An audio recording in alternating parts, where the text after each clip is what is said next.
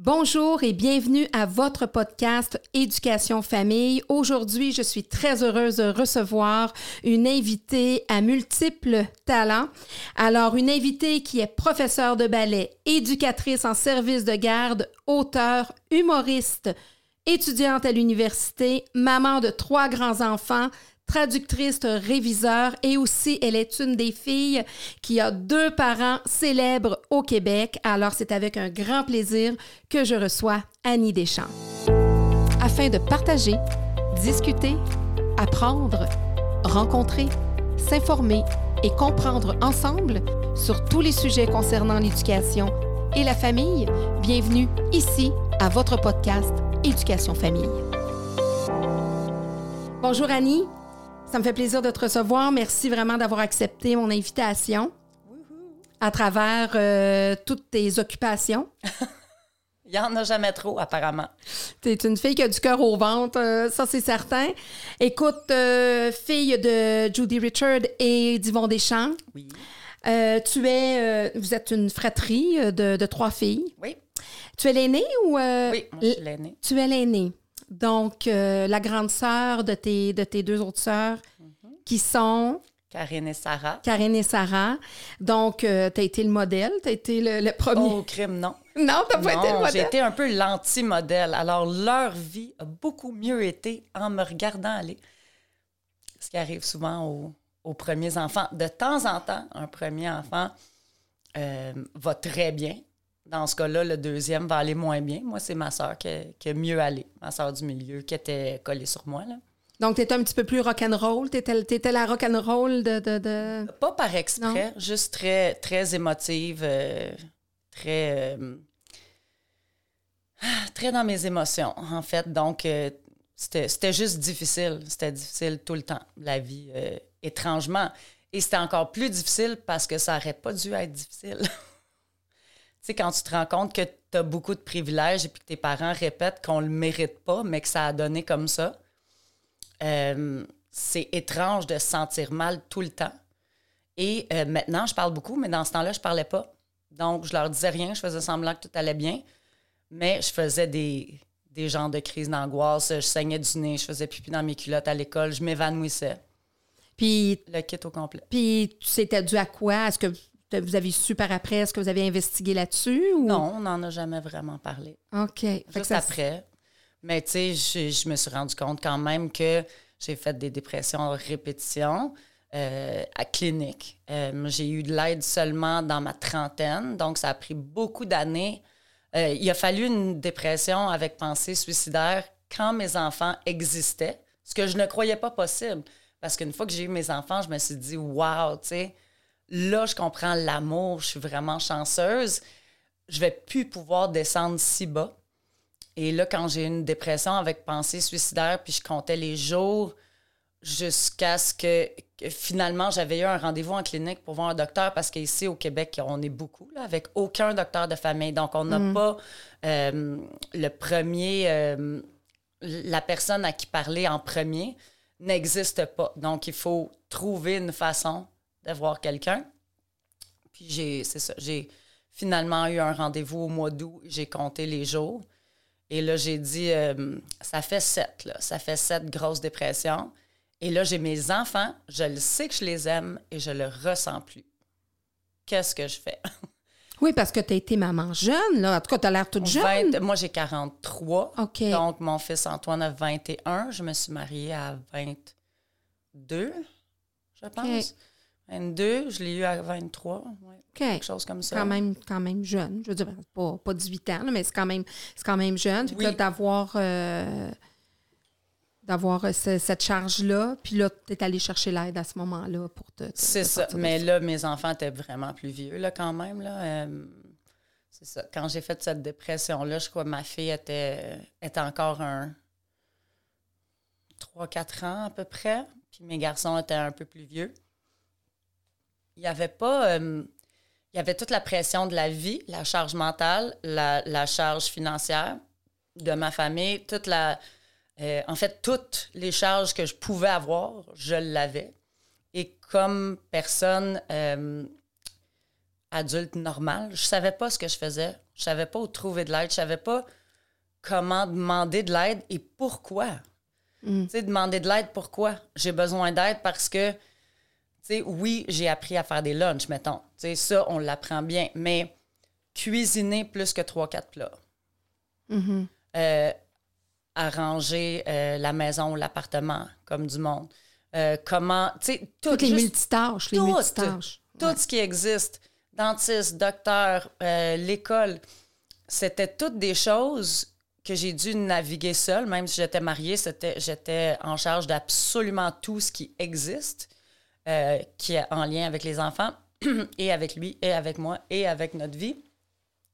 Et c'était beaucoup trop. Tu sais, si j'avais pu l'apprendre tranquillement, ça aurait fonctionné. Mais non. Puis à ce moment-là, est-ce que tu n'en parles pas, mettons, à ta mère? Parce que, ou non, tu vis ça seule? Bien, mes parents ont toujours su que j'allais pas bien, là. Mais au début, comme des personnes normaux de leur génération, ils pensaient que j'étais juste paresseuse, tu sais, et que comme j'avais plus que qu'est-ce qu'eux ils ont eu, mm-hmm. comme j'ai pu commencer à travailler à 16 et pas 12 ans, comme, tu sais, les privilèges que j'ai eus en grandissant, comment tu fais? Ça arrive à mes amis qui sont, quand leurs parents sont des immigrants de première génération et eux sont la deuxième génération, et puis qui ont des problèmes émotionnels ou où ils ne se sentent pas bien, leurs parents, ils ne peuvent pas comprendre ça nécessairement. Même s'ils allaient très bien dans leur pays, ils ont quand même fait des immenses sacrifices pour venir ici. Et normalement, au Canada, ça va mieux. Mmh. Donc, ils ne comprennent pas pourquoi la donc, personne ou leur enfant... Donc, c'est comme, c'est difficile, la vie? Pauvre toi! Tu sais, c'est très... On a le privilège maintenant de se jouer à l'intérieur un peu, puis d'essayer de prendre soin de notre santé mentale. Mais moi, c'est devenu très dangereux, là, que j'aille pas pris soin de ma santé mentale, que j'aille pas été chercher d'aide, puis que j'aille pas été expliquer explicitement c'était quoi les problèmes. Parce que tout est le problème. J'aime mes enfants... Je veux mes enfants. Je suis contente de les avoir. Je veux pas une autre vie. Je veux être compétente dans ma vie. Et là, je perds mes cheveux en moton. J'ai de la misère à me lever. Point. Et j'ai de la misère à ouvrir un pot de mayonnaise, là. Et les émotions n'existent pas. Parce que là, c'est pas une déprime. Comme, oh, c'est dur ma vie. Il faut que je me réveille le matin. Je contribue à la société. C'est pas ça, là. C'est... Les sentiments n'existent pas du tout. Tu peux bien les chercher en dessous de ton sofa, là. Il n'y en a plus. Tu es complètement vide. Tu pleures pas.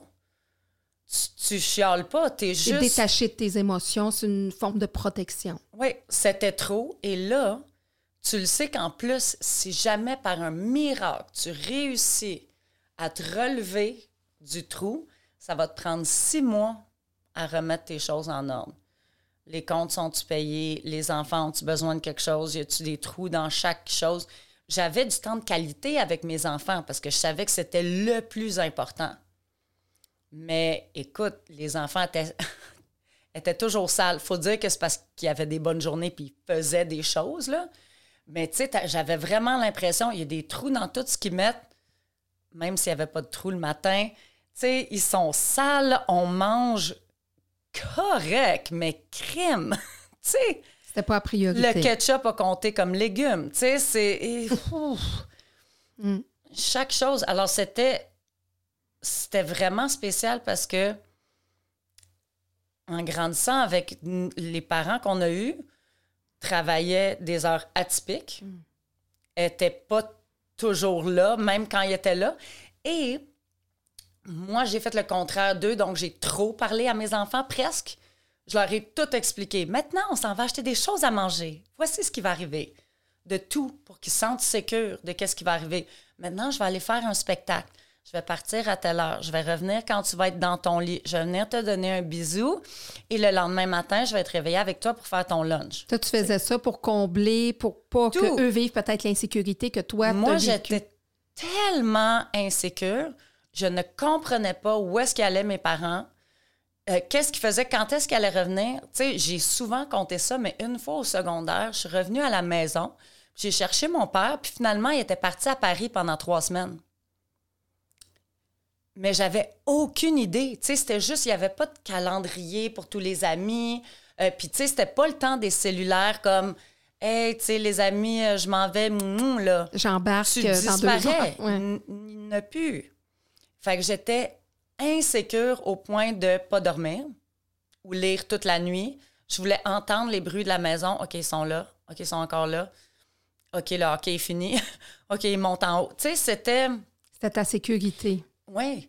Pourtant, peut-être si j'avais parlé à mes parents, ils auraient pu m'aider. Mais tout ce qu'ils voyaient, c'était une fille qui, normalement, avait l'air comme correcte, mais qui avait besoin de beaucoup plus d'affection qu'eux, y avaient à donner. Et il y avait beaucoup d'affection. Ben fait oui. Que t'imagines, là, moi, j'en avais besoin de plus parce que j'étais excessivement insécure, mais je leur dis pas, puis ils le savent pas, puis ils ont d'autres choses à faire. Puis c'est d'excellentes personnes. Puis moi, je me sens comme du caca. C'est quand même quelque chose. Tu peux avoir des super bonnes personnes comme parents, avec des super bonnes intentions, qui font tout qu'est-ce qu'ils pensent qu'ils devraient faire et plus. Et malheureusement, il y a quelque chose qui arrive qui fait que tu n'as pas été élevé de la bonne façon pour toi. Pour toi. « Ah, c'est pas cool, ça! » Non, puis tu sais, tu dis ça, là, puis je me dis, moi, quand je vous vois à la télé, là, des fois, vous êtes tous réunis ou qu'on voit juste ton père et ta mère, parce que là, on parle pas juste d'un parent connu, puis dans le milieu artistique, on parle de 2. Moi, là, je trouve que dans toute la colonie artistique québécoise, ce qui transperce l'écran quand on voit tes parents ou quand on vous voit en famille, c'est l'amour. Je trouve que, moi, je regarde l'écran, là, puis je dis, mon Dieu, c'est sûr que je dis, c'est comme, je sais qu'il n'y a pas de famille parfaite, là, je sais qu'il n'y a pas de famille parfaite, mais c'est ce que vous dégagez, puis pas phony, là, tu sais, on voit que c'est pas joué, mais on sent beaucoup d'amour qui part de oui, puis je pense que ça s'est développé avec les années. Ils nous aimaient, mais il n'y avait pas de proximité où est-ce qu'on se comprenait où l'autre était nécessairement. Mm-hmm. Tandis que maintenant, on a pu toutes se parler, toutes se dire, aller se trouver où est-ce que l'autre était. C'est pas que moi, je comprenais pas d'où est-ce qu'il venait. C'est que mes sentiments étaient trop gros. Tandis que peut-être qu'il y a une ou les deux de mes sœurs, pour certaines affaires, ne comprenaient pas d'où mes parents venaient. Et nos problèmes, entre guillemets, avec mes parents, n'étaient pas toutes les mêmes parce qu'on est vraiment différents. J'ai parenté mes 3 enfants totalement différemment. Est-ce que toi, tu as été consciente, t'as vu qu'à travers, justement, vous étiez 3 filles, puis tu as vu vite ça, que quand on a des enfants, on ne doit pas nécessairement avoir les mêmes approches. Même si on est les mêmes parents, on doit diversifier nos approches avec nos enfants. Oui. C'était vraiment important pour moi parce que je me suis dit, je ne suis pas un génie comme mon père, je ne suis pas une workaholic comme ma mère et je suis pas dans un couple amoureux. On n'a jamais été en amour, mais on était ensemble. Je dois non seulement valoriser mes enfants, leur expliquer que, hey, tu sais, un concours de circonstances a fait que moi et papa, on a été ensemble et il voulait rester avec moi pour rencontrer son premier enfant. Et moi, j'ai tellement aimé être maman que je lui ai demandé d'autres enfants. Il a dit oui. Et écoute, on est tellement chanceux. On a eu les meilleurs enfants du monde. Alors, qui serait fâché de ça? Même quand ça va pas bien, tu sais. Mais ils ont vu mes parents qui sont en amour, ils ont vu mes sœurs avec leurs conjoints qui ont des bonnes relations.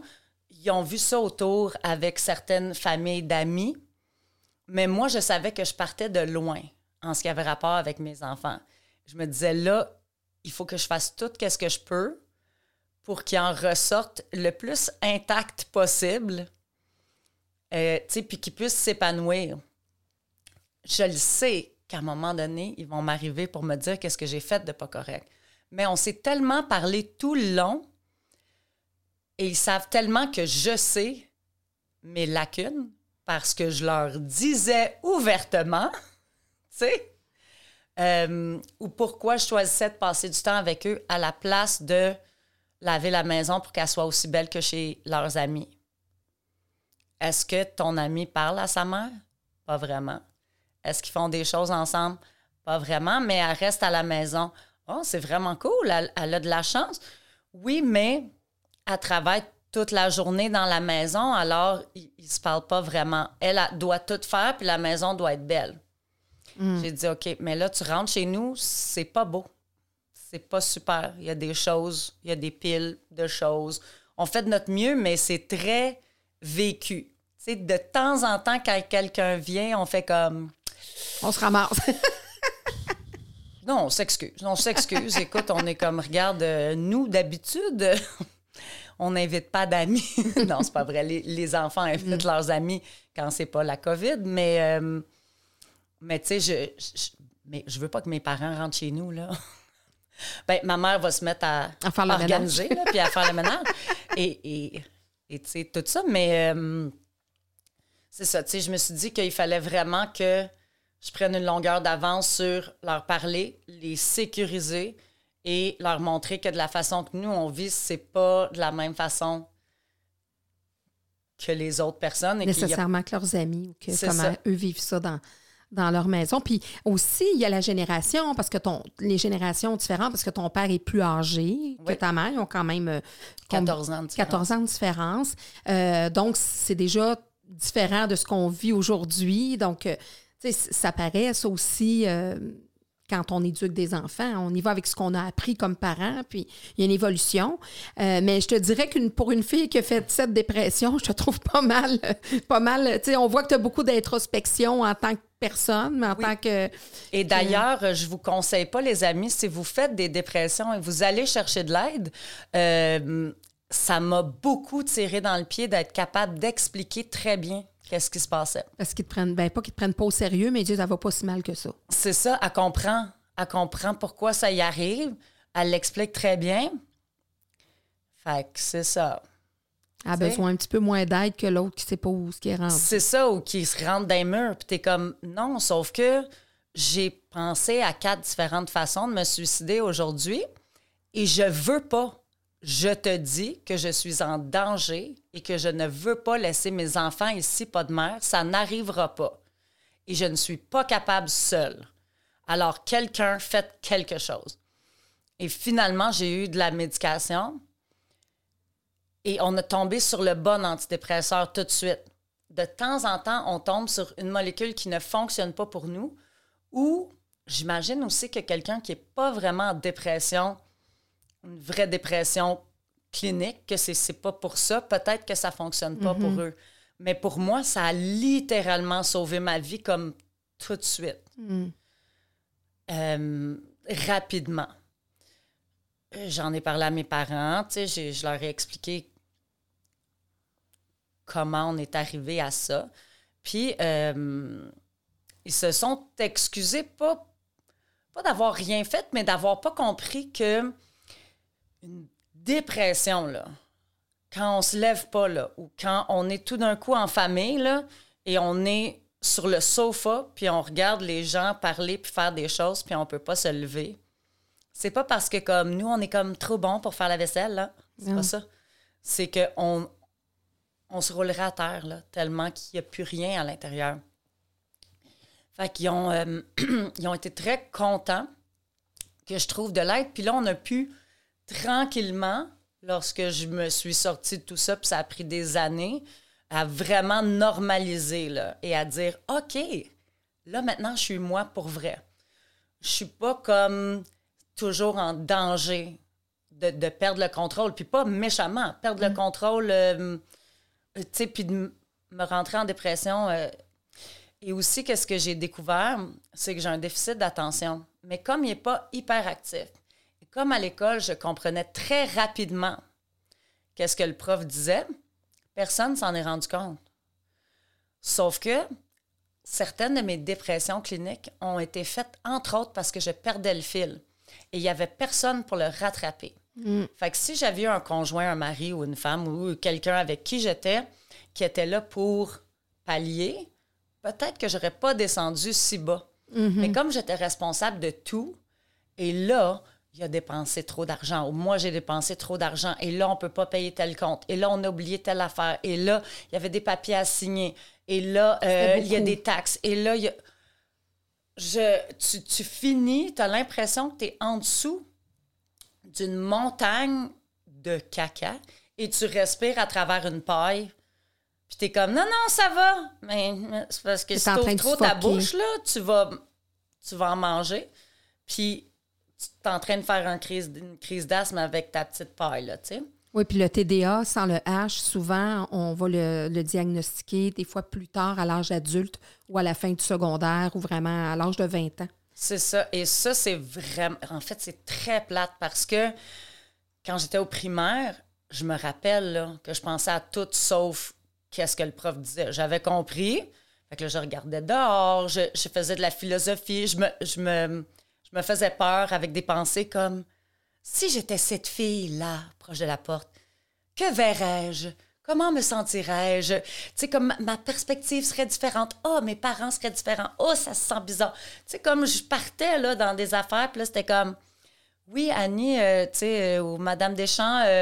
tu sais, pouvez-vous... répondre à la question. Oui, puis là, je faisais « C'est quoi? » Oui, je répondais. Puis là, je continuais à faire de la gymnastique avec mes doigts sur le bureau. Tu sais, sauf que je savais pas que c'était quelque chose. Et puis, maintenant, à l'école, quand j'enseigne, quand je suis en suppléance au primaire, j'en vois. On en voit qui sont très apparents, donc, et qui ont aussi... qui n'ont pas aussi compris vite. Parce que moi, j'ai eu la chance d'être capable de pallier à mon TDA à cause que je comprenais rapidement. Mais ceux qui n'ont pas la chance de comprendre rapidement, c'est vraiment poche. T'en fais trop d'attention. Hein? T'entends tout ce qui arrive dans le building. T'es pas capable de focus sur ce que t'as besoin. Ta cible, tu sais pas c'est quoi. Il y a quelqu'un qui parle en arrière, l'autre, il fait des bruits de bouche. Après ça, tu sais, il y a le concierge, tu sais, il y a quelqu'un qui crie dehors parce qu'il y a un maternel qui s'est sauvé de sa classe. Tu sais, je veux dire, là, je dis des niaiseries, mais qui arrivent dans la vie. Oui. Tu sais, on a chaud, on a froid, tu sais, la jambe de l'autre. Et là, il y a les TDAH qui popent comme des pop-corn dans la classe aussi. Et là, il y en a toujours parce que maintenant qu'on a intégré beaucoup d'amis différents aux classes, qui est d'une façon merveilleuse et d'une autre façon difficile. Il y a aussi les amis avec un peu plus de problèmes de comportement qui vont, par exemple, faire « Oh! » à chaque chose. Comme « Maintenant, on va sortir notre agenda. Oh! » Tu sais, mais comme « Oui, là, c'est le matin, on fait tout le temps ça. » Alors, le matin, ça va être maintenant le français. « Oh! » Tu sais, puis t'es comme « OK, dude. » Ça va être long, là, parce que là, c'est juste la liste. On n'a rien fait encore, je te dis. Juste l'horaire de la journée. Aujourd'hui. Puis là, tu vas aussi faire « Oh! » à chaque... Ouais. Tu sais, comme, c'est correct, tu sais, ton objection est retenue. Oui, puis des fois, t'en as pas juste un qui fait ça dans la classe, tu vas en avoir quatre. Non, c'est ça, tu sais. Puis où il y en a qui sont comme « Oh, arrête! » Tu sais, fait que là, il y a « Oh, arrête! » Puis là, l'autre est comme « Clic, clic, clic, clic, clic, clic. » Tu sais, puis le pied se fait aller. Puis l'autre est comme « Fait beau, hein, dehors! » Tu sais, puis l'autre est comme « Hey, ma mère, là! » Puis t'as pas commencé encore, t'es comme « La journée! Salut les amis! Regarde, on va faire un petit 5 minutes de respiration profonde. OK, on va suivre Madame Annie. » Puis là, t'es dans leur face comme... Puis là, ces élèves-là, on les identifie maintenant. Bien, tu sais, dans notre temps, moi, dans mon temps à moi, là, c'était les petits tannants qui étaient justement pas fins puis qui étaient collés, avaient le bureau collé au bureau du prof. Là. Mais là, ils sont encore collés au bureau du prof souvent parce que, en fait, ça aide à avoir l'attention. Mais qu'ils soient diagnostiqués ou non et qu'on ait raison ou non, on va leur trouver de l'aide qui a rapport avec qu'est-ce qu'ils ont l'air d'avoir au cas. Parce qu'en fait, on veut les chercher où est-ce qu'ils sont et les tirer vers le haut. si tu as beaucoup, beaucoup de misère avec l'attention, on va te sortir avec quelqu'un de la classe pour faire ton examen, pour que tu sois plus tranquille. Parce que ta note de 30 %, si c'est juste parce que quelqu'un dérangeait, c'est pas ça ta note. Tu as compris 75 % de la matière. On a besoin de le savoir. Moi, j'ai 3 enfants, donc le premier, c'est un surdoué. Tout est excessivement facile. Les profs m'appelaient pour me dire « En 20 ans d'enseignement, jamais dans ma vie, je n'ai vu un enfant aussi tout. » Tu sais? Lui, il fallait qu'il fasse des amis. Ça, c'est ton aîné. Oui. Se dégêne et trouve un moyen de ne pas vouloir tuer tous les autres élèves. Parce que qu'est-ce qui arrive quand on a tout compris la première seconde et là que ça prend 2 semaines à ce que les autres comprennent? Nous, on ne le sait pas, là, que c'est pas voulu nécessairement, hein, surtout au début. Tu sais, à un moment donné, on se rend compte qu'ils ne font pas exprès. Là. Oui, il y en a qui niaisent et tout ça, puis là, tu te dis crime. Retenez-vous. Mais c'est pas ça. Donc là, il faut que tu sois correct à être là avec eux, à faire peut-être d'autres choses, à aider, à lire un livre, à demander si tu peux dessiner, à aller aider avec d'autres projets. Il faut que tu les occupes, il faut que tu les... C'est ça. Donc, lui était en PEI au secondaire après. Et puis, tout le secondaire, ses buts avaient rapport avec d'autres choses que l'école. Faire un nouvel ami. Tu sais, finalement, il a fini avec une très grosse gang d'amis vraiment proches. Tu sais, il faisait des parties, puis il parlait de science à minuit, tu sais. Mais... crime. Mais lui, pour ne pas qu'il y ait un problème à l'école... je lui donnais d'autres défis qui n'avaient pas rapport avec l'académique, qui avaient rapport avec d'autres choses. Tu sais, mon deuxième, il a un TDA, il ne voulait pas prendre de médicaments, il voulait pas vraiment... il avait peur que ça le change. Fait qu'il faisait... il était dans 3 équipes de soccer. Et il jouait au soccer en arrivant à l'école, tu sais, à la petite récréation, au midi et après l'école pendant plusieurs heures. Il y avait quand même de la misère en plus parce que ça ne l'intéressait pas. Tu sais, c'est ouh, c'est dur. Il a fini son secondaire de peine et de misère, mais il l'a fini. Sauf qu'on a toujours su qu'il allait réussir. Il est entreprenant, il a de l'entre-gens, il est super drôle, il est gentil. C'est un enfant qui est un super connecteur. Dans le sens que, tu sais, il y a des gens qui ont plusieurs groupes d'amis qui connaît toujours quelqu'un, qui a la bonne chose. Je veux dire, il s'est construit une business, c'est un barbier post-secondaire. Et puis, tu sais, je le sais là, que ça ne sera pas long qu'il va faire plus d'argent que moi parce qu'il est vraiment compétent. La fibre entrepreneuriale. C'est ça. Et pas... c'est sûr qu'il y a aussi de l'impulsivité, mais il l'a fait de la bonne façon. Tu sais, tandis que mon père avait comme... emprunter 15 000 $ à sa belle-mère pour partir à un restaurant quand il ne savait pas comment tenir un restaurant, puis qu'il n'y avait pas comme de mobilier ou de plancher non plus. Puis il l'avait comme pas dit à sa femme qu'il avait comme emprunté l'argent puis tout, dans le temps. Ça, je suis contente qu'à date, il n'a pas l'air de faire ça, mon deuxième. Fait que ça, c'est wouhou, tu sais, une victoire. Parce que, écoute, mon père, c'est un génie, oui. Mais il y a aussi de l'impulsivité qui aurait pu vraiment... ben, qui l'a mis dans le caca un peu. Oui, parce qu'il il a fait un petit peu d'entrepreneuriat. Là. Il y a eu une... je sais pas. Il y a eu 2 faillites. Non, 3, non. Ouais. 2 restaurants. Oui. Après ça, il y en a eu d'autres plus tard. Là, mais en fait, c'est comme... il était un acteur. Malheureusement, comme moi, il était mauvais. Tu sais, comme, écoute, nous, on a l'air d'avoir été au Over-Actor Studio. C'est trop gros, notre affaire. Tu sais, c'est très difficile de... c'est toujours comme, calme-toi, chut, arrête, fais moins. Fais beaucoup, beaucoup moins. Peux-tu faire moins que qu'est-ce que tu penses qui est le minimum. Que tu peux faire, tu sais? Ça te ramène. Fait que là, tu sais, lui, il a quand même réussi à faire quelques petites choses, mais en fait, tu sais, c'est justement en se découvrant, plus un raconteur, monologuiste, l'écriture, tout ça, qu'on a pu voir, en fait, son génie. Parce qu'avant, je suis sûre que le monde le trouvait génial. Je sais que les enfants dans son entourage à Saint-Henri aimait mieux l'écouter raconter un film qu'aller voir le film. Le film était plate après. Ah ouais. Oh, il était plate. Il était comme, oh non, non, on va demander à Yvon. Ça a été les débuts d'Yvon Deschamps sur raconter des films. Ah oui, raconter des films, raconter des histoires qui n'ont sûrement pas vraiment arrivé, tu sais, grossir des choses. L'histoire de pêche. Tu sais, il y a toujours, je veux dire, ouh. Enfin, il faisait des mauvais coups, là. Ah, oh, tu sais. Écoute, on dit comme, hey, tu sais, les enfants avaient besoin de moins de supervision. T'sais, on disait, hey, reviens quand il fait noir, puis tout.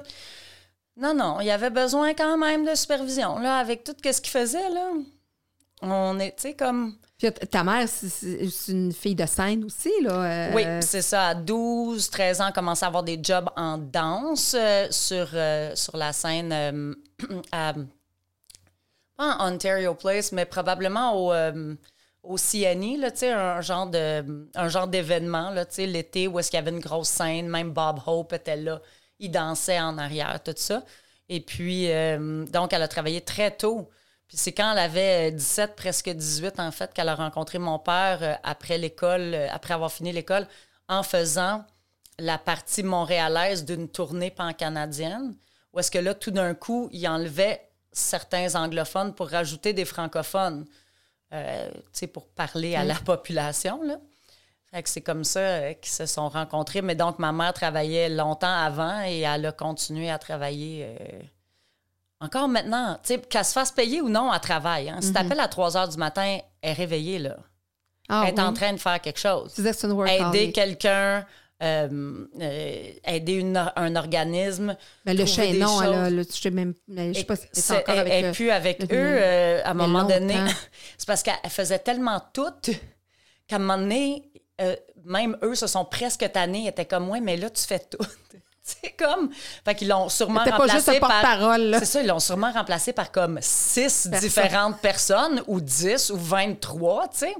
Mais ça a été un bon break pour elle parce que là, elle a donné, puis on parle de mois et de mois et de mois de préparation pour le bazar, à fabriquer des affaires de ses mains, organiser. Et nous, on déteste appeler les gens ou quêter, ou même si c'est pour une bonne cause, on a vraiment de la misère à faire « Hey, veux-tu venir m'aider? » Et là, elle était obligée de faire ça.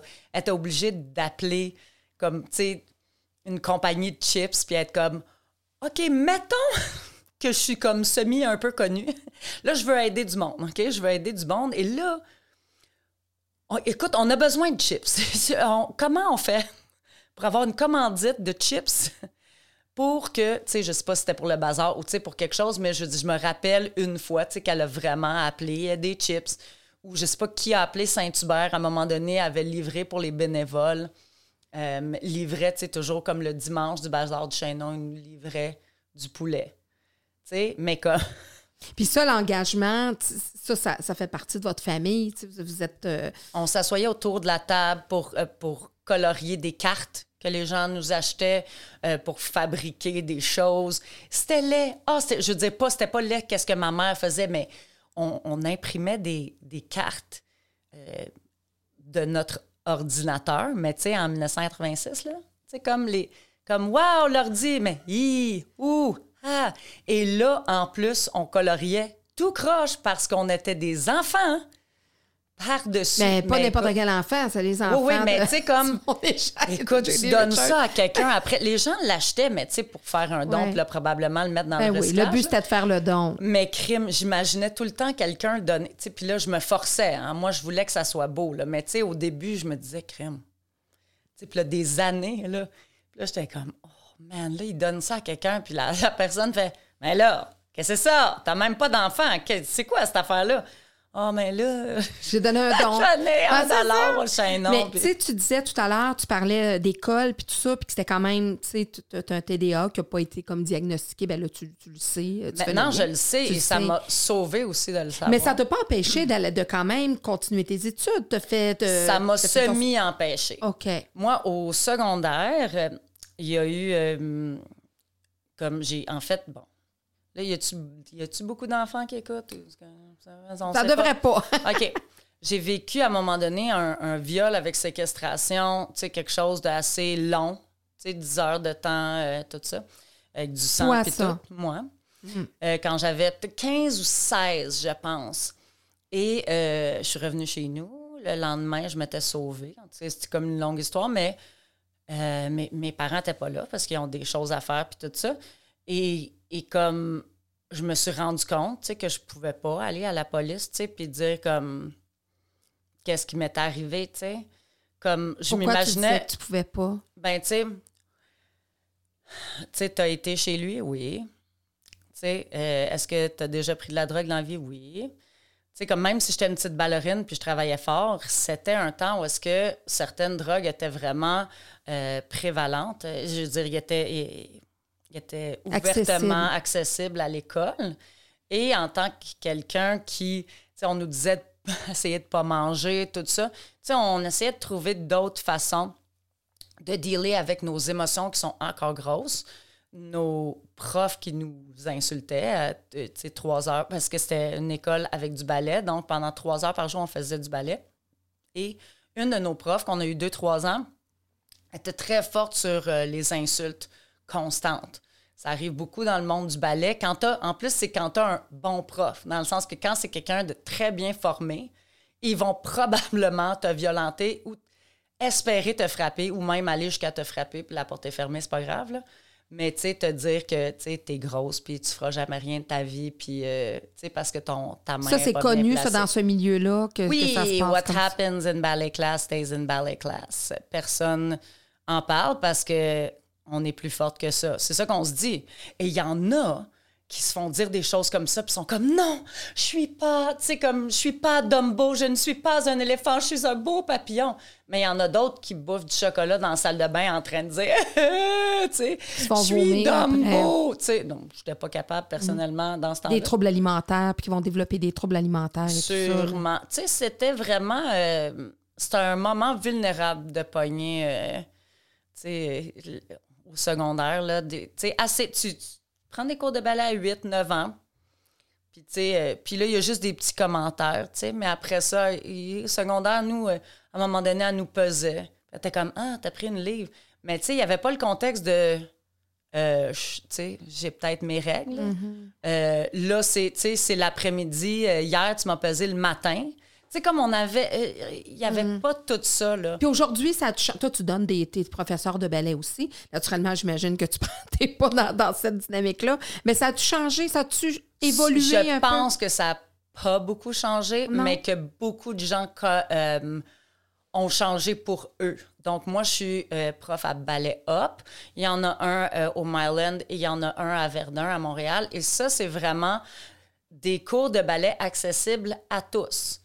Tu sais, t'as des tatous, tu te sens vraiment gros, t'as jamais rien fait de ça de ta vie, t'es un homme, t'es une femme, tu sais, comme, je veux dire... Quiconque veut essayer le ballet. Tout le monde, tu te sens super molle, viens être molle avec nous en tutu, tu sais, comme, tu veux t'habiller en jeans, ben essaie-toi, tu sais, comme, c'est vraiment pour tout le monde. Je n'aurais pas donné des cours de ballet ailleurs, à moins peut-être à une des écoles de mes ex-collègues du secondaire, qui ont ouvert des écoles un peu partout, probablement différentes. T'sais, c'est pas que l'éthique de travail n'est pas là, mais une façon d'avoir le travail des jeunes et des gens qui sont devant nous, ce n'est pas de les détruire et de les faire sentir comme s'ils valaient rien, et que c'est un miracle si jamais ils réussissent en danse, parce que oui, c'est un miracle si on réussit en danse, là, on le sait.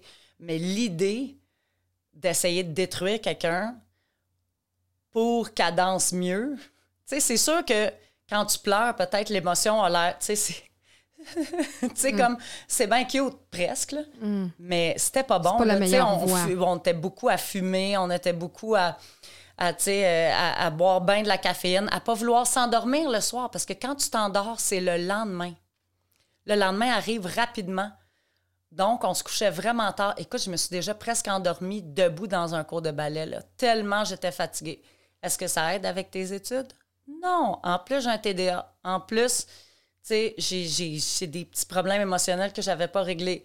En plus, tu sais, là, plus tard, tu sais, à 16 ans, il m'arrive cette affaire-là. Après ça, notre professeur de danse moderne de secondaire 5, qui était très proche de nous, est décédé du sida pendant l'année. et ils nous ont pas laissé en parler. Ils voulaient nous enlever notre spectacle de fin d'année. Ils voulaient pas que les parents appellent pour dire « Ah, là, il y avait le sida, puis mes enfants ont été en danger, tout ça. » Fait que c'était comme « Non, non, parlez-en pas, et vous n'avez pas de spectacle, et juste comme finissez votre secondaire 5, puis bye. » Finalement, on a réussi à faire nous-mêmes un spectacle de fin d'année dans notre cafétéria. Wouhou! Mais c'était vraiment quelque chose. Et après ça, tous les gens se sont dispersés dans des compagnies aux quatre coins du monde. Et moi, j'ai fait beaucoup de danse cet été-là en sortant de secondaire 5 et je me suis fait vraiment mal. Et moi, écoute, je mangeais des chips et du chocolat à tous les jours parce que j'en mangeais pas chez nous. Je les ai découverts comme à 12-13 ans que ça existait et ça goûtait trop bon. Fait que là, moi, je grandissais. Puis je dansais 3-4 heures par jour. Ça faisait rien, là, les chips et le chocolat. Mais quand t'arrêtes, là, et tu ne grandis pas, là, et là, à un moment donné, j'étais comme, OK, tu sais, mais là, je pourrais continuer à manger des chips ou arrêter complètement et d'essayer. J'ai dit comme, garde, choisis les chips, là. Puis là, tu disais que ça... Moi, je disais, t'as quand même continué ton parcours scolaire, tu dis que ça t'a quand même... Là, t'as fait l'école de l'humour. Bien, après ça, moi, j'ai été au cégep. C'était notre plan B à tout le monde. Par contre, je savais même pas... Écoute, au primaire, je savais pas que le secondaire existait, comme c'était pas de l'information que j'avais, parce que mes parents ne parlaient pas vraiment de ça. Mm-hmm. Fait que là, rendu au secondaire, je savais pas... Tu sais, ils nous parlaient du cégep, qu'est-ce que tu veux faire dans la vie? Puis tout, j'étais comme... j'étais comme, dis-moi-le. Dis-moi, je suis compétente dans quoi, là? Je pourrais aider les gens dans quoi? Parce que je peux pas être pilote d'avion, je peux pas être docteur, je peux pas... Tu sais, j'avais pensé être prof au primaire parce que c'était le seul métier que je connaissais parce que la madame était devant moi, tu sais? Puis mais tu avais le goût quand même d'aider les autres. Si tu dis, ben... Oui, nous, on a toutes... Je sais pas, mais moi, je suis pas capable de faire quelque chose. Tu sais, même en humour, là... au pire, même si la personne qui me voit trouve que je suis mauvaise ou que ma vie est tout croche, ce qui est comme merveilleux, c'est qu'ils se sentent mieux après. Ils se disent « Wow, ma vie est vraiment meilleure » ou comme « Ouf, elle n'est pas morte, hein, le ridicule ne tue pas. Yeah, j'ai fait ma job. » Mm-hmm. On est toutes dans le même bateau à ramer, tu sais, puis des fois, on rame tout seul, fait qu'on tourne en rond, puis des fois, on se fait pousser à l'eau, ou des fois, on tombe comme pète et répète, tu sais, on glisse, puis là, oups, tu sais. Puis là, t'as fait l'école de l'humour, puis... J'ai fait l'école de l'humour vraiment plus tard. Moi, j'ai été au cégep, et j'ai foiré le cégep, parce que là, les dépressions commençaient à s'enligner au point que là, je pouvais même plus me lever. Donc là, j'ai coulé plusieurs fois, et c'est très difficile, et moi, je dis à beaucoup de jeunes... beaucoup de monde vont vous dire d'aller à l'école. Moi, je vais vous dire que si tu n'es pas dans un frame of mind correct, si tu ne sais pas ce que tu veux faire avec, vas-y pas. Vas-y pas tout de suite. Vis. Attends. En attendant. Vis, va travailler, travaille un peu, va faire un voyage. Puis là, même comme chez grand-maman, grand-papa en Gaspésie, là, pas comme « Hey, il faut que tu ailles comme backpacker en Europe, là, parce que comme... » Personne, dans ma tête, je suis comme, oh my God, personne fait ça, mais apparemment, oui, il y a des gens qui ont la chance d'avoir fait ce genre de choses.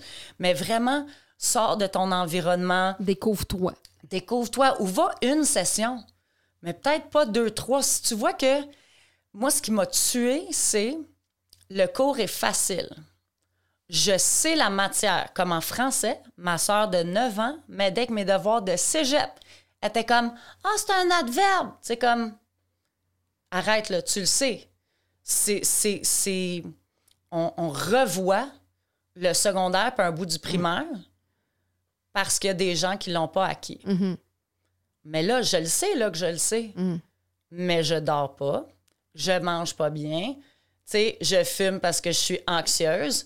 Je comprends pas mon intérieur. Puis, j'ai un syndrome post-traumatique qui me réveille la nuit, me donne des flashbacks, me fait super peur.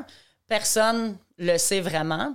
Ah, présentement encore, là? Bien, maintenant, ça, je pense que le dernier épisode que j'ai eu, c'est l'année passée. Okay. Parce que ça part jamais complètement, mais on peut avoir des très longs moments à être correct. Puis ça, c'est... Tu sais, je considère, même si c'est pas possible, que ça soit complètement parti que c'est parti. Dans le sens que j'ai pas besoin d'avoir peur d'être quelque part où est-ce que je vais craquer à cause d'un trigger. Tu sais, maintenant, je suis correcte.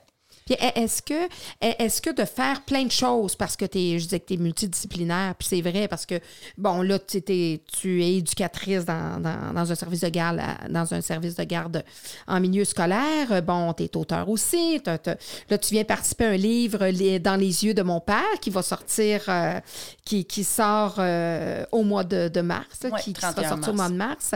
Et, bon, humoriste, t'en fais encore un peu d'humour? Oui, mais là, avec la COVID, puis tout, ouais, c'est moins évident. L'affaire, en plus, c'est que quand on est maman ou quand on a des priorités absolues, donc quoi qu'il arrive, s'il y a quelque chose qui arrive ou qu'un de mes enfants a besoin de moi, je dois arrêter. À chaque fois que j'arrête, je meurs en humour. Tu n'existes plus. Et là, donc, il faut que tu recommences. Et à chaque fois que tu recommences la machine, tu sais, oups, là, ça commence à aller et là, tu remeurs, tu sais. Et le plus que tu es vieux, le moins que tu peux aller faire 4 spectacles devant 8 personnes par semaine en te faisant payer en bière. Tu sais, comme je pourrais théoriquement, là, si je voulais vraiment, sauf que ça vaut pas la peine. Non, non. Puis la stabilité, puis si en plus tu vis de l'insécurité, c'est pas la meilleure voie à prendre. Pour... Mais tu vois, moi, ma voie avec l'école, c'était de foirer au cégep, faire une dépression tellement grave que je suis pas sortie de chez nous pendant 5-6 mois. Me dire, je vais me suicider, puis là, me dire, attends, j'ai un peu d'argent à la banque. On avait chanté un commercial en étant des ados. Il y avait besoin de plusieurs voix. Et accidentellement, ils l'ont utilisé vraiment longtemps. C'était Air Canada, puis on chantait une chanson des Beatles. Ça a été utilisé longtemps. Fait qu'on a fait 10 000 $. What? Alors là, j'avais encore ça de caché, tu sais, dans mes affaires. Puis j'ai dit... J'ai 2 sœurs plus jeunes, là. Est-ce que je devais... Peut-être que je pourrais faire quelque chose avec ça. Fait que là, j'avais été travailler un peu partout, puis tout ça, mais là, j'étais vraiment pris dans ma chambre. Puis à un moment donné, ma sœur n'arrêtait pas de m'amener des pamphlets. « Va étudier ici, tu sais, allez étudier au Mexique, allez étudier. » Puis là, je me disais tout le temps, « je peux pas faire ça. Je peux pas faire ça. Mais non, je peux pas faire ça. » Puis à un moment donné, moi, ça me dérange de me rendre compte que j'ai une peur comme ça qui m'empêche. Quand je me suis rendu compte que j'avais une phobie bizarre des téléphones, j'haïssais ça, j'ai été travailler à la réception. Tu sais, j'étais comme... Pour contrer... Oui, j'étais là, non, ça se peut pas. Arrête. Non. Tu sais, pourquoi vous voulez parler au téléphone? Parce que j'haïs ça beaucoup, beaucoup, mais je vais devenir un personnage qui n'aura pas peur et après ça, moi, dans ma vie, j'aurai pas peur. Tu sais, je l'aurais pas expliqué comme ça. Non. Mais, tu sais, c'est ce genre de choses. Fait que là, à force de me dire « je peux pas », j'ai fait « pourquoi je pourrais pas » Là, j'ai regardé les pamphlets, puis il y en avait un que tu pouvais arriver la semaine que tu voulais, puis te plaçais quelque part, puis tu pouvais commencer les cours d'espagnol n'importe quand, à n'importe quel niveau. C'était des cours juste avec 2-3 autres personnes. Et c'était comme dans mon budget, tu sais. Fait que je me suis dit, tu sais, ça, c'est les affaires. Hein? Tu veux pas mourir, mais... Tu penses que tu veux, tu sais, parce que là, t'es rendu là. Et là, ton cerveau trouve des façons... Pour te garder en vie. C'est ça, faire comme... Ouais, mais tu sais, tu devrais peut-être vider ton compte de banque avant. Tu sais, comme ça n'a pas rapport.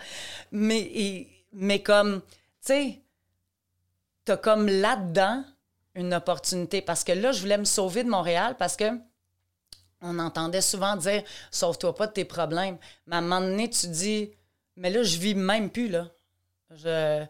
Mes parents, tu sais, sont comme... OK, mais elle doit être vivante, là, ça pue, mais pas tant que ça. Tu sais, dans sa chambre, je veux dire, c'était... Parce que tu demeurais encore chez tes parents. Oui, j'avais comme 20, tu sais.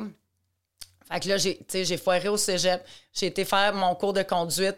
Après juste l'ordinateur, j'étais comme, j'ai peur. Je vais tuer quelqu'un accidentellement, justement. TDA, je le savais qu'il y avait quelque chose qui faisait que... T'étais craintive sur la route, tu voulais pas conduire. C'est ça que j'aurais peur, donc j'ai même pas essayé. J'étais comme, OK. Puis là, fait que, tu sais, tout ça est arrivé, puis j'ai été travailler un peu, mais écoute, dépression au point que tu restes réveillé 5 heures par jour seulement, puis le reste du temps, t'es à moitié endormi, puis tu te dis juste comme, peut-être demain, je vais trouver de la force. de me lever. Puis c'est à quel moment tu as eu comme... bon, tu es allé chercher de l'aide et tout ça, bien, un petit peu plus tard. Ça, c'est vraiment plus tard. Mais à quel moment, à ce moment-là, tu vas... T'as comme une étoile ou une étincelle qui te fait accrocher à quelque chose, soit à un cours ou à un travail quelconque? C'était l'an 2000, juste avant le jour de l'an 2000. Et pour l'an 2000, mon père avait fait un gros party de famille au manoir au Vilcamba qui était en sa possession dans ce temps-là. Et nous, on n'est pas du monde qui se voit si souvent. C'est très rare, un gros party de famille. Et là, c'est toute ma famille ontarienne, là. Tu sais, ceux qu'on aime puis qu'on voit pas beaucoup, pas qu'on n'aime pas notre famille Deschamps, c'est juste qu'on n'a pas les mêmes âges. Puis tout. Tu sais, là, on avait vraiment notre gang avec qui on a grandi, là, tu sais. Et puis, mon cousin, un de mes cousins, me demandait, tu sais, fait que qu'est-ce que tu vas faire? Tu sais, puis j'étais comme, je peux pas lui dire comme, hey, pour vrai, I'm barely hanging on. Genre, tu sais, comme, I think I'm gonna kill myself, but like, it's really like complicated and like, I feel bad. Tu sais, c'était quoi? Tu sais, il n'y a rien que tu peux expliquer qui a du sens dans ça. Alors, j'ai commencé. C'est ça. Fait que là, j'étais assise là, puis j'étais comme, ben écoute, tu sais, je suis entre des jobs, puis tout ça, mais. Je pense que je vais aller au Mexique apprendre l'espagnol. Puis là, il a fait « Ah oui? » Puis j'ai fait « En fait, oui. Je pars dans quelques semaines. Là, je m'en vais au Mexique imminemment. Là, comme ma fête, c'est le 14 janvier. Là, peut-être que je vais être rendue. Tu sais, je m'en vais. C'est ça que je vais faire. » Puis il était comme « Oh, c'est le fun. » Puis lui, c'était un de mes cousins, le fils de mon oncle, qui est comme un génie, genre. Aussi, tu sais, de génie, genre mathématique, là. Ça, c'est, tu sais, pour moi, c'est comme... extra génie parce que on n'est pas super mathématique dans notre mort de la famille. Pour toi, c'est comme il y a un monde inaccessible. Mais lui, il peut démonter un ordi puis te le refaire. Là. Tu sais, genre, il y a des jobs qu'on n'a même pas le droit de savoir qu'est-ce qu'il a fait. Il y a des jobs que, tu sais, qui ont checké notre famille pour comme être sûr qu'il était correct. Tu sais, fait que c'est high-level stuff. Uh-huh. Fait que mon cousin, c'était son fils à lui, puis eux autres sont toutes méga smart, tu sais. Puis là, il avait l'air impressionné. Fait que là, j'ai commencé à être comme... Ah ouais. Mais là, je suis comme obligée d'y aller, par exemple. Puis là, je l'ai dit. Puis là, il y a comme quelqu'un d'autre qui a entendu. Puis là, il y a d'autres mondes. Puis même si je suis pas dans le party, il y a trop de monde. J'aime pas ça, le monde. Je parle beaucoup. J'aime connecter avec quelqu'un. Mais quand il y a trop de monde, je me sens pas bien. En plus, TDA, tu sais... c'est trop. Je suis comme un peu hypersensible dans tout ça. Tu sais, t'arrives trop proche de moi à un mauvais moment, puis ça me fait mal. Tu m'as pas touchée. Étrange, tu sais. Fait que j'étais vraiment de côté, mais là, il y avait trop de monde qui m'avait entendu. Fait que là, j'étais comme, oh. Il faut que je le fasse. Crap. OK. Fait que là, j'ai été voir, tu sais. Là, j'étais comme, oh là. Tu sais, j'ai pris un cours d'espagnol au cégep. Mais personne ne voulait parler parce qu'ils étaient trop gênés de leur accent. Je veux, tu sais, parce que c'est ça, hein. On en prend quand... Puis on est gêné tout d'un coup de rouler noir, puis tout, hein. Fait que là... Fait que là, on dit comme, oui, tu peux arriver. Fait que là, j'ai appelé quelqu'un qui pouvait vendre des billets, là, d'avion. Puis j'étais comme... fait que mettons que je vais aller au Mexique. Ils sont comme, ah oui, pour aller à Cuernavaca, où est-ce que tu t'en vas? Faut que tu débarques à Mexico. Puis il y a un autobus où, tu sais... ils peuvent envoyer quelqu'un venir te chercher. Puis j'étais comme, OK. Puis là, il était comme, fait que c'est ça, fait que la semaine prochaine ou l'autre d'après. J'étais comme, écoute, moi... J'y vais. Une de ces journées-là, tu sais, j'en revenais pas. Puis tu vois, ça t'a amené quoi? Tellement pas bien. Aussitôt que je suis arrivée, j'étais correcte. Étrangement. Là-bas. Je suis arrivée chez maman et papa mexicains. Avec mes nouveaux frères et sœurs qui étaient pas mal des Mormons de Salt Lake City qui venaient apprendre l'espagnol aussi. On avait comme un petit dortoir, puis tout. Puis là, tu sais, moi, j'étais terrifiée de pas aimer la bouffe. Là, je me suis rendu compte que, man, au pire, mets pas de salsa dessus. Là, si tu veux le riz blanc, mange le riz blanc, tu sais. Puis elle me parlait, puis elle était comme, te gusta? Pescado? Puis là, j'étais comme, ah, OK, elle a fait la face de poisson. C'est poisson. Là, j'étais comme, OK, dude, OK. Tu sais, on peut naviguer ça. Puis apprendre à parler puis à communiquer. Écoute, ça a pris 3 semaines. Puis je parlais puis je communiquais parce que je voulais pas sortir. Je voulais pas faire d'autres choses. Je voulais juste... T'allais là pour ça. Oui, puis je l'ai écrit, tu sais, dans mon journal en arrivant, quand j'étais assis dehors en janvier, quand 3 semaines avant, tu sais, là, on est en janvier, là, je viens d'avoir 22. Oui, c'est comme, j'ai 22, ou j'avais 21, puis j'allais avoir 22. Et tout d'un coup, j'étais complètement ailleurs. Complètement. Puis là, j'avais appris du suicide d'un de mes ex-petits chums du secondaire. Puis je m'étais dit, oh, tu vois, lui, il n'a pas pensé qu'il pouvait se sauver. Lui, il n'a pas pensé à essayer de se sortir de son environnement qui l'avait encouragé du mauvais côté. Il pensait qu'il ne pouvait pas s'en sortir. Puis des fois, c'est un privilège, sauf que, écoute, sa mère l'aimait, son frère l'aimait, il y avait du monde autour de lui, il aurait pu probablement travailler une couple de semaines puis se sauver quelque part pour être ailleurs puis voir si il pouvait... Fait que ça, tu considères que ça t'a sauvé, ça t'a amené ailleurs? Ça m'a vraiment sauvé, mais là, qu'est-ce qui est bizarre, c'est que après 3-4 semaines, une de mes amies retourne à New York. C'était une Allemande qui travaillait pour les Nations Unies à New York. Et puis, elle a dit qu'elle veut sortir. Puis je suis comme, oh my God, j'haïs ça. Tu sais, je veux pas sortir d'un bar, je veux pas entendre la musique, je veux rien. Mais j'y vais, comme, viens avec moi. Et là, je fais tout pour être dégueulasse, là. Je suis comme semi-cute pour avoir le droit de rentrer dans ce club, qui est un genre salsa, puis il y a des petites tables partout, puis tu t'assois, puis tu peux boire. Mais écoute, je faisais juste boire, fumer, puis regarder mon ami, puis y parler. Puis je suis comme ça, là, comme... Tu sais, si on regarde quelqu'un, il pense qu'on veut danser, je veux pas danser... Comme je suis pas là, je dois être seule. Tu sais, le soir... veux pas être accessible. Non, je suis avec du monde, mais je veux pas être avec du monde. Et puis le soir d'avant, une de mes autres sœurs mexicaines, qui était une femme de Calgary, tu sais, m'avait demandé, mais si tu rencontrais un gars, tu sais, qui t'aurais besoin? Puis j'ai dit, hey, non seulement je veux pas, mais si vraiment je rencontre quelqu'un, là, il peut pas être quelqu'un qui sait qu'est-ce qu'il veut. Il peut pas être quelqu'un qui a le contrôle. Moi, il faut que j'apprenne à me tenir sur mes propres pieds. Il faut pas que ça soit quelqu'un qui va essayer de m'aider. Il faut que je m'aide moi-même. Mm. Malheureusement, et crime, je l'ai commandé à l'univers. J'ai rencontré mon mari ce soir-là. Écoute, les gars me demandaient à danser, puis j'étais comme non. Tu sais, je faisais non avec ma main. J'étais pas cool parce que je voulais juste être là avec mon ami. Puis oui, c'est bizarre des fois de sortir dans un bar quand tu veux pas danser avec quelqu'un, tu veux pas rencontrer, mais on était une table de femmes, puis on se parlait, puis on regardait pas partout, tu sais. Fait que moi, je considérais, tu sais, comme, regarde, il y a 1200 personnes qui rentrent dans le bar, là. Il y a quelqu'un qui va vouloir danser avec toi, sac ton camp. Je suis pas si cute que ça. Tu sais, comme j'étais là dans ma tête, comme ça se peut pas là, que tu sois si triste, dude. Arrête. Fait que là, tu sais, je disais non, puis là, il partait. Mais là, j'ai dit non à Rodrigo, à qui j'ai marié après. Et puis, c'est le seul qui m'a demandé pourquoi. Malheureusement, je me suis retournée pour y dire pourquoi, tu sais.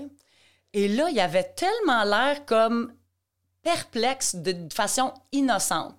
Pas quelqu'un de machiavélique, pas quelqu'un de « hé ». Il voulait juste danser, puis il était comme « mais là, tu sais ». Comme quelqu'un de pas méchant, tu sais. Il avait l'air presque d'un enfant, même s'il était plus grand que moi. Puis finalement, il avait 2 ans de plus que moi.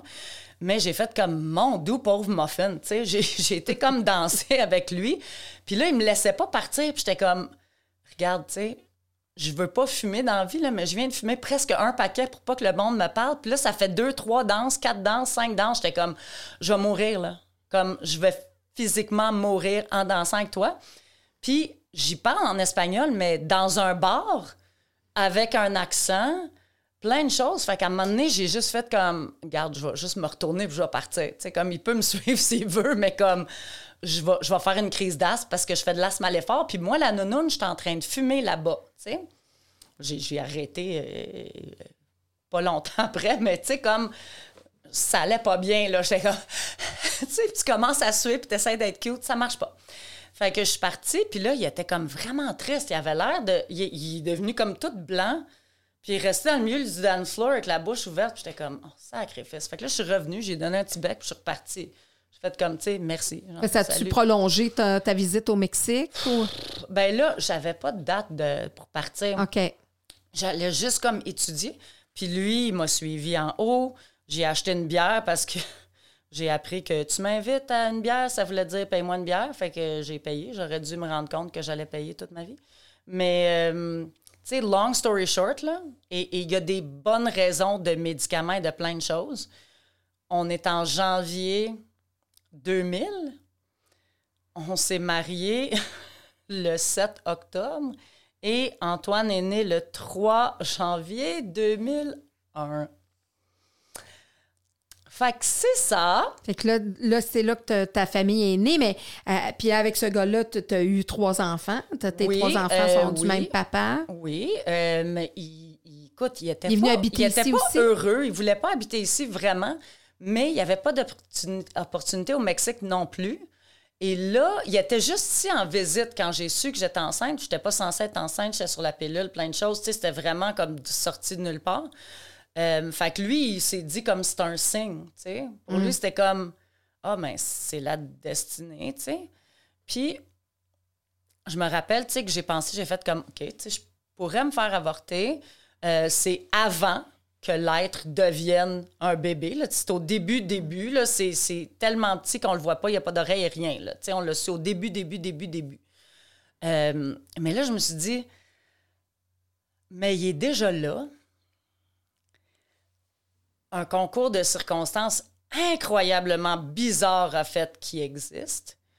Et là, je pourrais bâtir ma vie autour des enfants à la place d'essayer de rentrer un enfant dans ma vie parce que je sais pas qu'est-ce que je veux faire encore. Oui, puis tu vas pas encore bien dans le sens que t'es pas au top de ta guérison. C'est ça. Fait que je vais mieux, mais... Tu t'accroches un peu à ça. Là, tout d'un coup, c'est ça, j'avais comme une raison...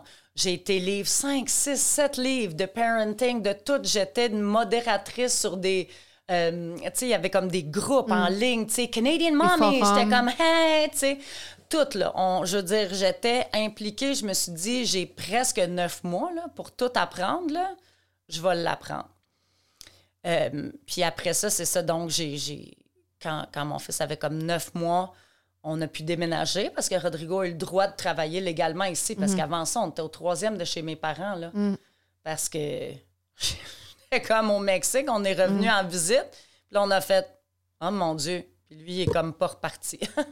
Fait que, tu sais, c'était ça. Là. Ma petite sœur avait comme 12, 13 ans. Elle était comme « Ew, you're gonna have a baby? What's wrong with you? That's gross, tu sais. » Oui, parce que là, t'es l'aînée, comme tu dis, t'es celle-là qui a eu un parcours plus difficile. As-tu été quand même protectrice pour tes petites sœurs? Est-ce que t'as eu ce rôle-là de protectrice? Non, pas vraiment. Non. Non. Karine était dans mon groupe d'amis, celle qui a 2 ans de moins que moi. Même que moi, j'ai eu des amis qui avaient son âge aussi. Okay. Tu sais, on était à peu près, à un moment donné, elle était comme la même grandeur que moi, puis on s'est juste suivis. Et puis Sarah était plus jeune, puis quand j'ai eu 17-18 ans, j'ai commencé à plus m'occuper d'elle. Je l'ai même amenée dans le sud une fois, là, tout seul, ensemble. Fait qu'on a eu, tu sais, un long moment, là, comme, tu sais, je travaillais. Fait que là, quand je l'amenais à Ronde, on pouvait faire tous les jeux qui coûtent 2$ que t'as pas le droit de faire quand tes parents t'amènent parce que c'est niaiseux de dépenser des dollars et des dollars et des dollars. Écoute, on est revenu avec 6 toutous qu'on n'a pas besoin, mais qu'on a nommé, tu sais, Pète, Répète, Salopette et son ami. Il y en avait un qui s'appelait « Et son ami », littéralement. On avait, tu sais, récité du François Pérusse toute la journée, on avait trippé. Mais là, tout d'un coup, j'étais comme la nounoune, avec un mari qui, clairement, n'est pas son égal intellectuel, mais qui... Puis qui sont pas en amour, mais qui sont comme « OK, let's try this », tu sais.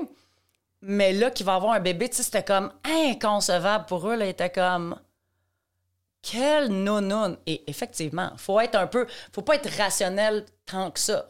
Si tu regardes qu'est-ce que j'avais dans mon sac à dos, j'avais beaucoup de... T'étais pas prête à avoir un enfant.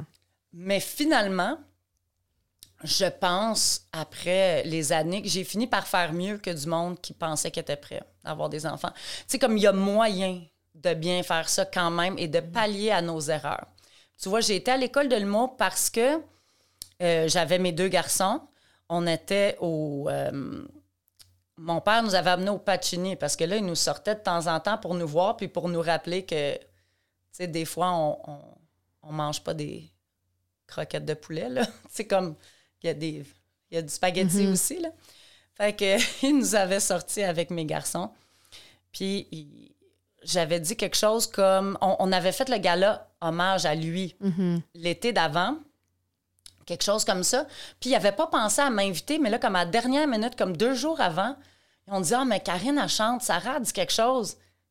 T'aurais-tu voulu faire quelque chose? » Fait que je me suis fait un petit numéro, je leur ai présenté, puis on dit « Ah oui, oh, c'est le fun, tu peux aller sur la scène. » Fait que moi, en 2 jours, j'étais rendue sur la scène du Saint-Denis, en train de faire un petit 1 minute et demie, 2 minutes, hommage à mon père. Moi, je me suis dit « Crime. » J'aime ça.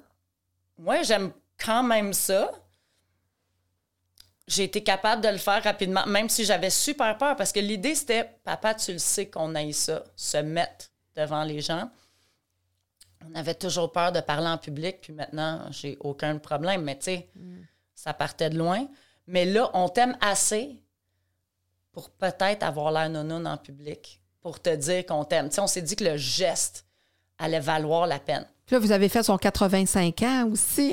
C'est ça. C'est beau, oui. Ouais, c'était cool, ça. Mais tu vois, fait que là, quand j'ai dit crime, quelqu'un, je pense que Louise Richer, l'École nationale de l'humour, elle m'avait comme aidée. Ben pas aidée avec le texte comme tel, mais tu sais, c'était elle qui avait vu qu'est-ce que j'allais faire puis qui m'avait dit comme « Ah, OK, oui, fait que t'as juste à pratiquer puis fais attention à telle chose. Quand tu penses que tu vas trop vite, ralentis puis le ralentis encore parce que souvent, on va 2 fois. » Tu sais, elle m'a donné des tips puis tout. Puis elle m'avait dit vite, tu sais, hey, « Pense pas à changer de carrière. » Puis j'avais fait comme « Ben non. » J'ai des enfants, puis je les soutiens.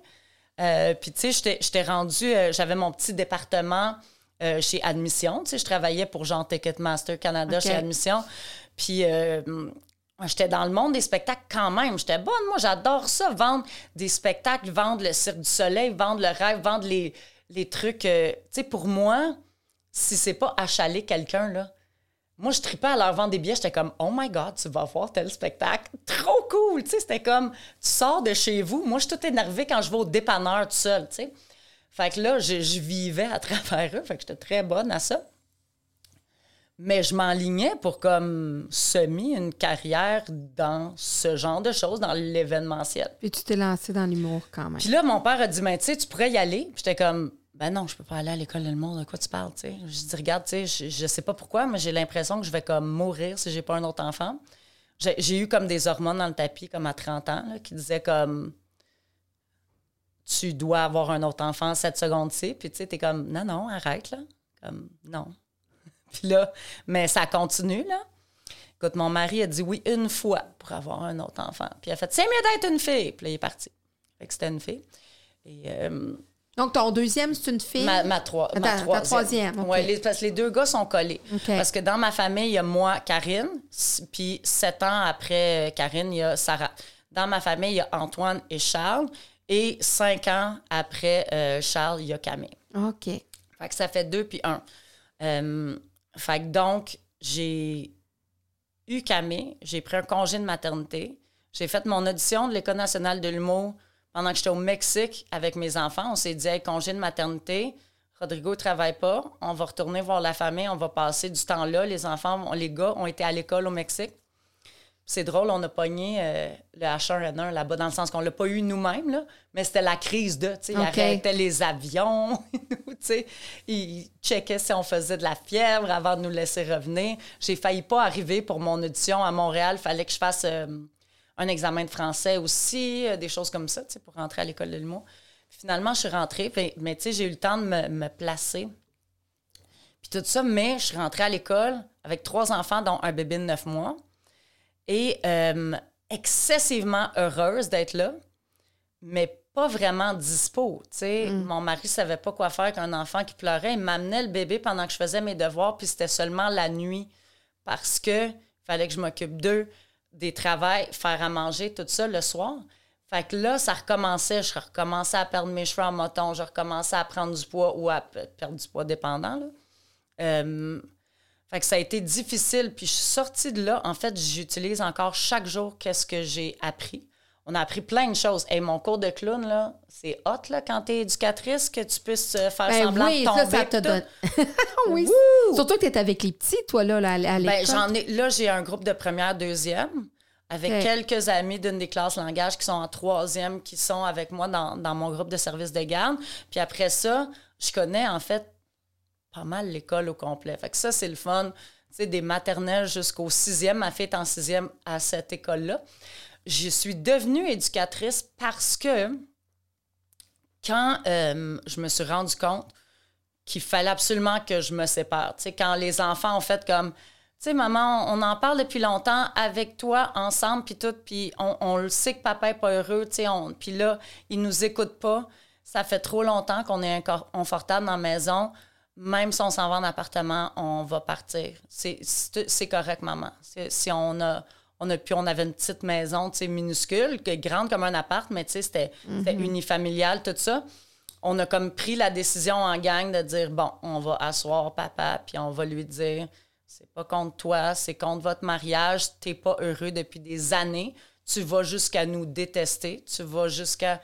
Il y avait eu un petit peu de violence conjugale à un moment donné. Puis pour que quelqu'un devienne violent après 12 ans ensemble... C'est parce que là, c'est pas quelqu'un qui est prédisposé à ça, là. C'est quelqu'un qui est tellement malheureux, qui sait pas comment le dire, qui comprend pas ses sentiments. Qui, tu sais, c'est ça. Fait que là, on a décidé de partir. J'ai appelé à l'école où mes garçons allaient pour dire, tu sais, qu'est-ce qu'on fait pour être éducatrice puis tout ça. Fait que j'ai su que... Il y avait un super bon cours, je pense à l'École des métiers de Verdun ou quelque chose. Dans ce temps-là, qui était la commission scolaire Marguerite Bourgeois, avait commencé un programme excessivement détaillé pour les gens qui sont éducatrices en service de garde en milieu scolaire. Parce que là, c'est pas des gardiennes. Non. Il faut santé et sécurité. Il faut animer des ateliers. Il faut comprendre comment leur parler. Il faut savoir les différentes problématiques des enfants, qu'ils soient diagnostiqués ou non, qu'on le sache ou non. Mm-hmm. Il faut trouver des façons d'aller les chercher. Le vivre ensemble. Tu sais, presque toute la partie socialisée de l'école se fait au service de garde. Mm-hmm. Donc, on a beaucoup de choses à apprendre, beaucoup d'ateliers. Et donc, j'ai su que c'était 3 mois. J'ai dit, let's go, je le fais. Et fait au mois d'août, on a déménagé à notre appartement. On a donné ce que mon conjoint voulait. Tu sais, j'ai donné de l'argent. On lui a dit, garde, prends ce que tu veux. Il a pris la laveuse sécheuse industrielle pour une personne. Puis après, il nous a appelés pour dire, comment ça fonctionne encore, une laveuse? Tu sais, mais comme, c'était juste que, écoute, c'était juste comme on a dit, prends ce que tu veux, I guess, tu sais.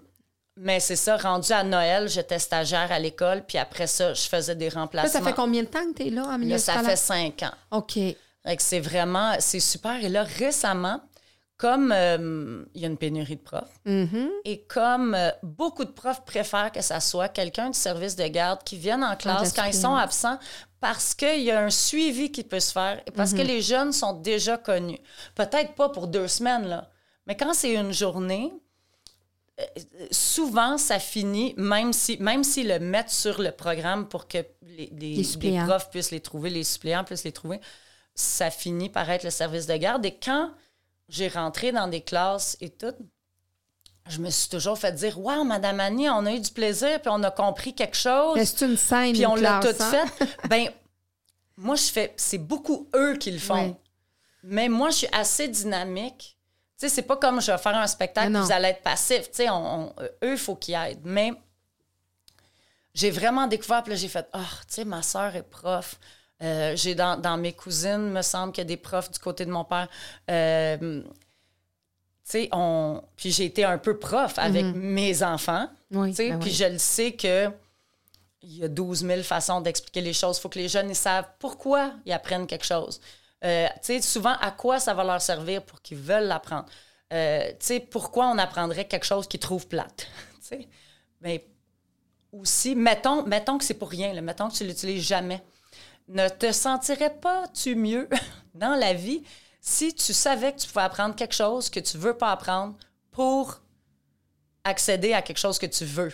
Mm. Tu sais, si tu veux être un détective, là, il y a beaucoup de choses qu'il faut que tu... faut que tu saches, il faut que tu ailles, il faut que tu passes. Et il y a des choses que tu vas trouver que t'aimes pas ça. Mais si tu le sais, hey, toute ma vie, là, il y a eu plusieurs choses que je comprenais pas pourquoi j'apprenais ça. Je trouvais pas ça intéressant, mais je l'ai appris. J'ai mes techniques. Pff, pas de problème. Hey, tu réussis bien. Puis tu vois, récemment, j'ai eu l'opportunité, la commission scolaire qui est devenue un centre de service scolaire, Marguerite Bourgeois, qui est toujours vraiment à la fine pointe de qualifier les gens qui travaillent puis d'innover.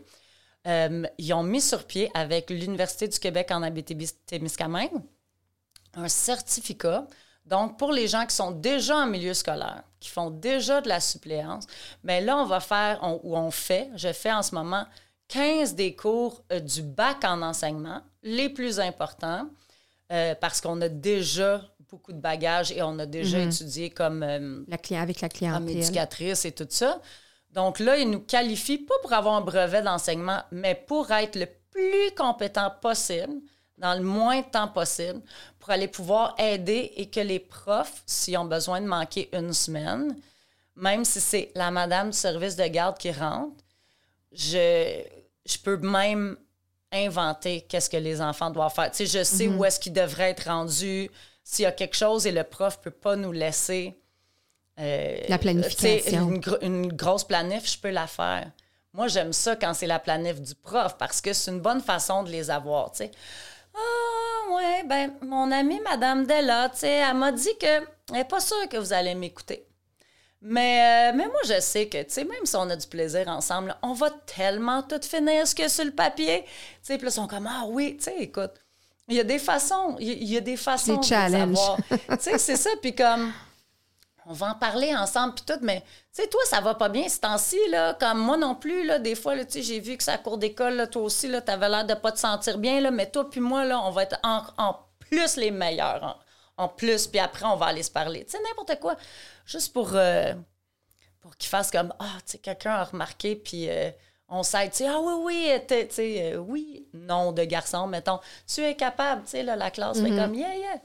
Écoute, moi, je trippe, puis je me rends compte que maintenant que mon TDA est correct, même si je travaille presque à temps plein, des fois plus qu'à temps plein, que je fais de la traduction, que j'aide des personnes individuellement avec du français, de l'anglais, plein de choses, que je suis prof de ballet, que je peux aller à l'université et avoir des notes très, très hautes.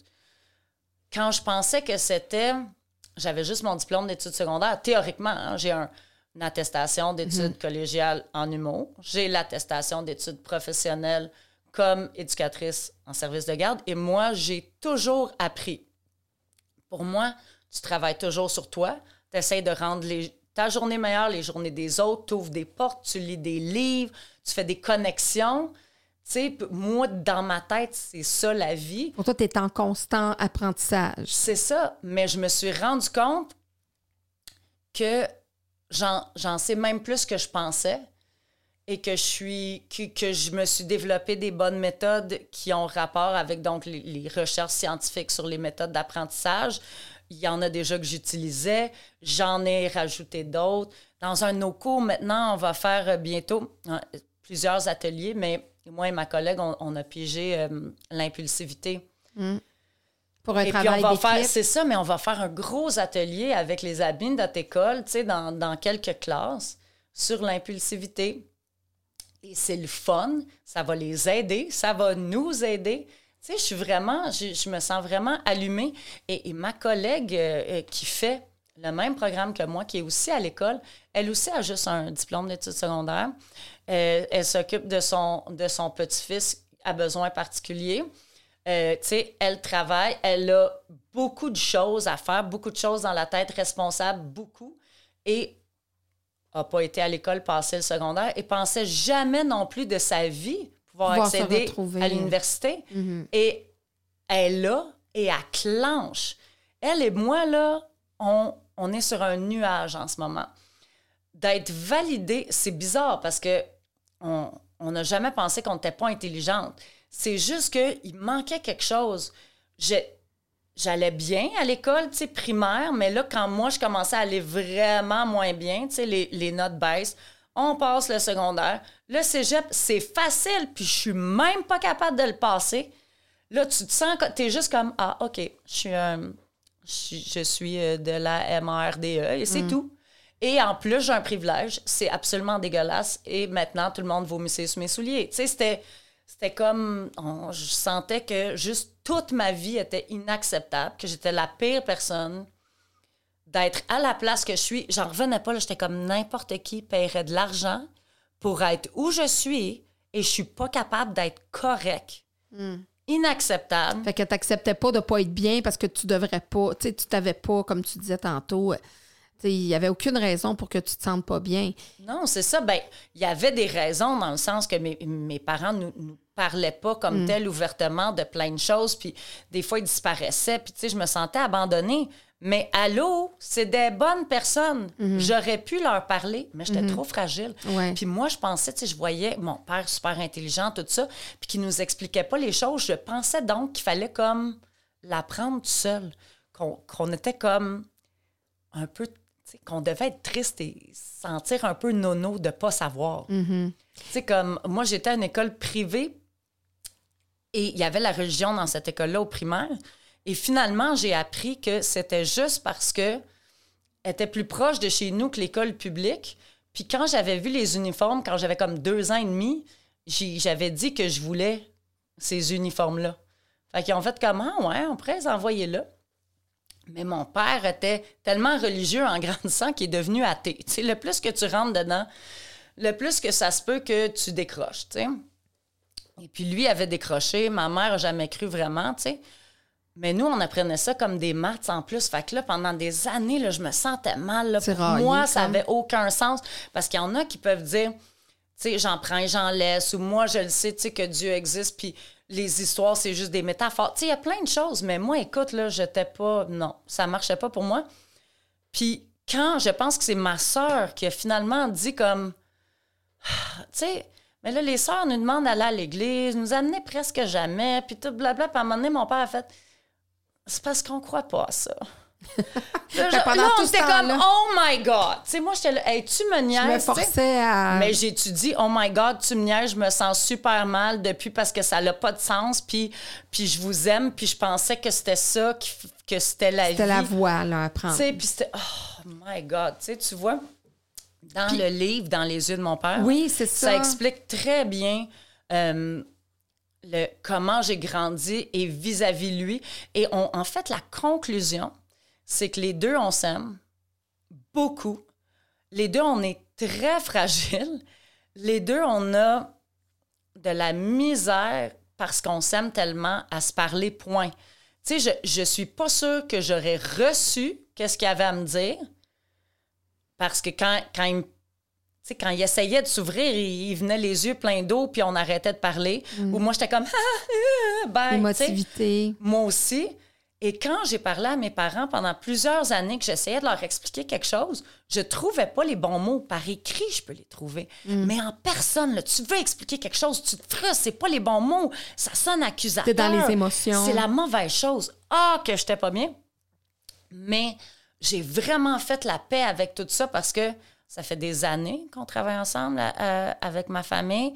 Ils adorent mes enfants comme adorent. Là. Et mes enfants, les personnes qui aiment le plus au monde, là, à part moi et eux-mêmes, là, les frères et sœurs, tout ça, c'est mes parents et notre famille, incluant mes cousins, tout ça. Là, pour eux, c'est tellement spécial. Ils ont tellement une bonne relation. Tu sais, mon père voulait absolument des filles parce qu'il était 3 gars dans sa famille, mais... ton père voulait des filles. Oh my God! Il s'est arrangé pour avoir des filles. Quand il y avait Sarah... Tu sais, ma mère était enceinte de Sarah, puis je me rappelle qu'il attendait... Je me rappelle pas comment j'ai su qu'il attendait l'appel, savoir si c'était une fille ou un gars, tu sais. Puis je me rappelle plus d'avoir pensé que peut-être il voulait un gars ou quelque chose, mais quand il était avec ma tante anglophone puis tout ça, là, mais il a vraiment fait comme « Oh, thank God ». Il était comme « Oh non ». Il voulait des filles. « Oh non, tu sais, pas un gars ». Mais là, il y a eu mon fils Antoine. Oui, il y a eu des petits enfants garçons. Antoine est exactement comme lui, de beaucoup de façons. Jusqu'à s'asseoir pareil, dormir exactement dans la même position, puis avoir le même genre de cerveau qui comprend tout très rapidement puis qui fait des liens. Mon grand maintenant est en neurosciences cognitives, tu sais, à l'Université de Montréal. Puis même à distance, il clenche. Tu sais, c'est ce genre de personne-là qui n'existe pas tant que ça. En plus, il est sportif, puis il est beau. Puis là, il joue plein d'instruments. Arrête. Vraiment, non. Moi, j'aime pas ça, le monde comme ça. Mais là, c'est mon fils, qu'est-ce que je fasse?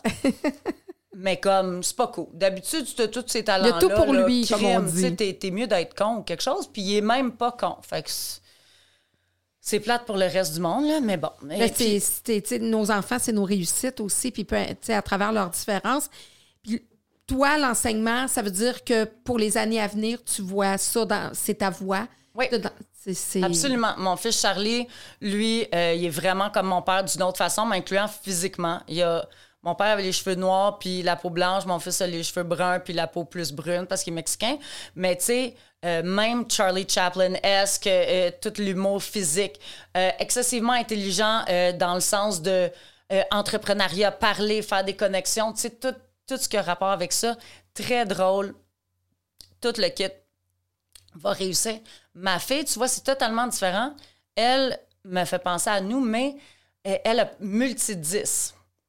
Donc, tu sais, dyslexique, dysorthographique, dyscalculique. Tu sais, je veux dire... Plusieurs troubles d'apprentissage. Plusieurs troubles et un TDA.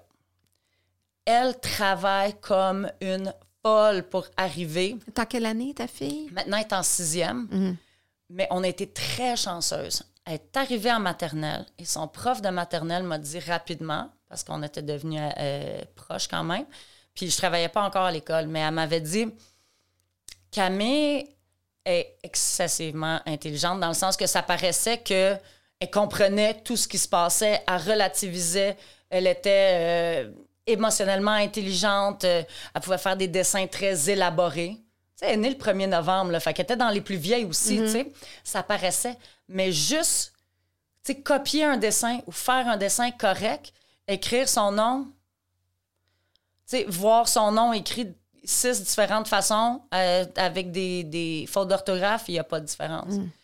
Fait que tout de suite, elle a été mise chez l'orthopédagogue. Orthopédagogie 3 fois par semaine depuis la maternelle.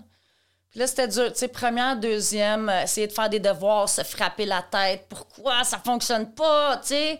Quand tu vois ton grand frère être un génie aussi. Ah, ben là, nous, on est comme garde-lui. C'est pas une norme, là. Mais tu sais, dans une famille, c'est pas évident, là. Là, tu le vois, là. Heureusement qu'ils ont 7 ans de différence. Pour mon Charlie, c'était différent parce que lui, les gens l'aiment même peut-être encore plus qu'Antoine. Charlie... Mon deuxième, aidait son grand frère à chercher des amis, à jouer encore plus. Niveau social. L'amenait, tu sais, viens, on va jouer au soccer, tout ça, l'encourageait, le faisait rire, était toujours dans les pattes.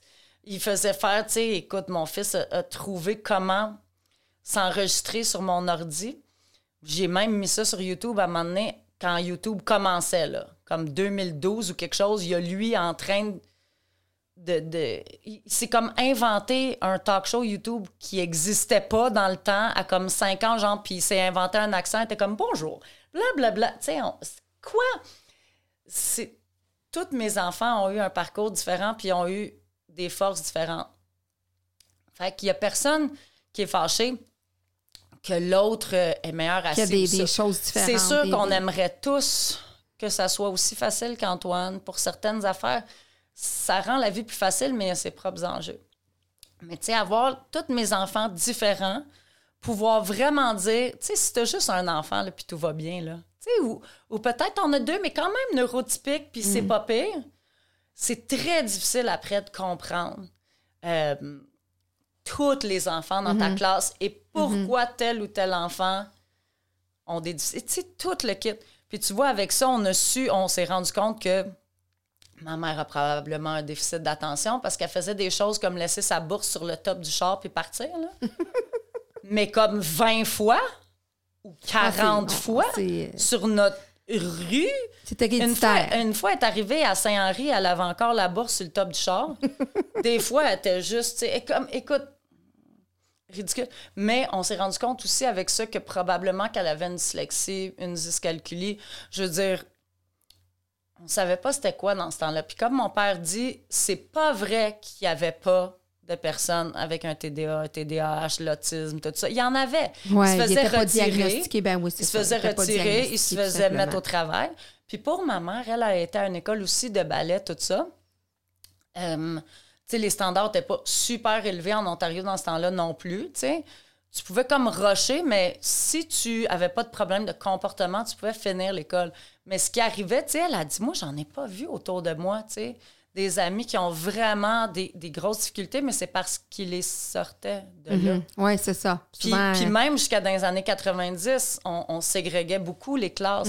Maintenant, oui, il y a des gens qui viennent aider le prof dans la classe parce que il y a 8 différents amis qui ont 8 différentes choses, puis pour certaines choses, il faut que tu ailles les aider différemment, puis il faut être une pieuvre. Mais en même temps, ça rappelle aux gens qu'il n'y a pas tout le monde qui est pareil, mais tout le monde peut réussir. Différemment, avec des enjeux différents. Et pas de la même façon. Nos enjeux sont différents. Il y en a justement, tu sais, on en parle beaucoup.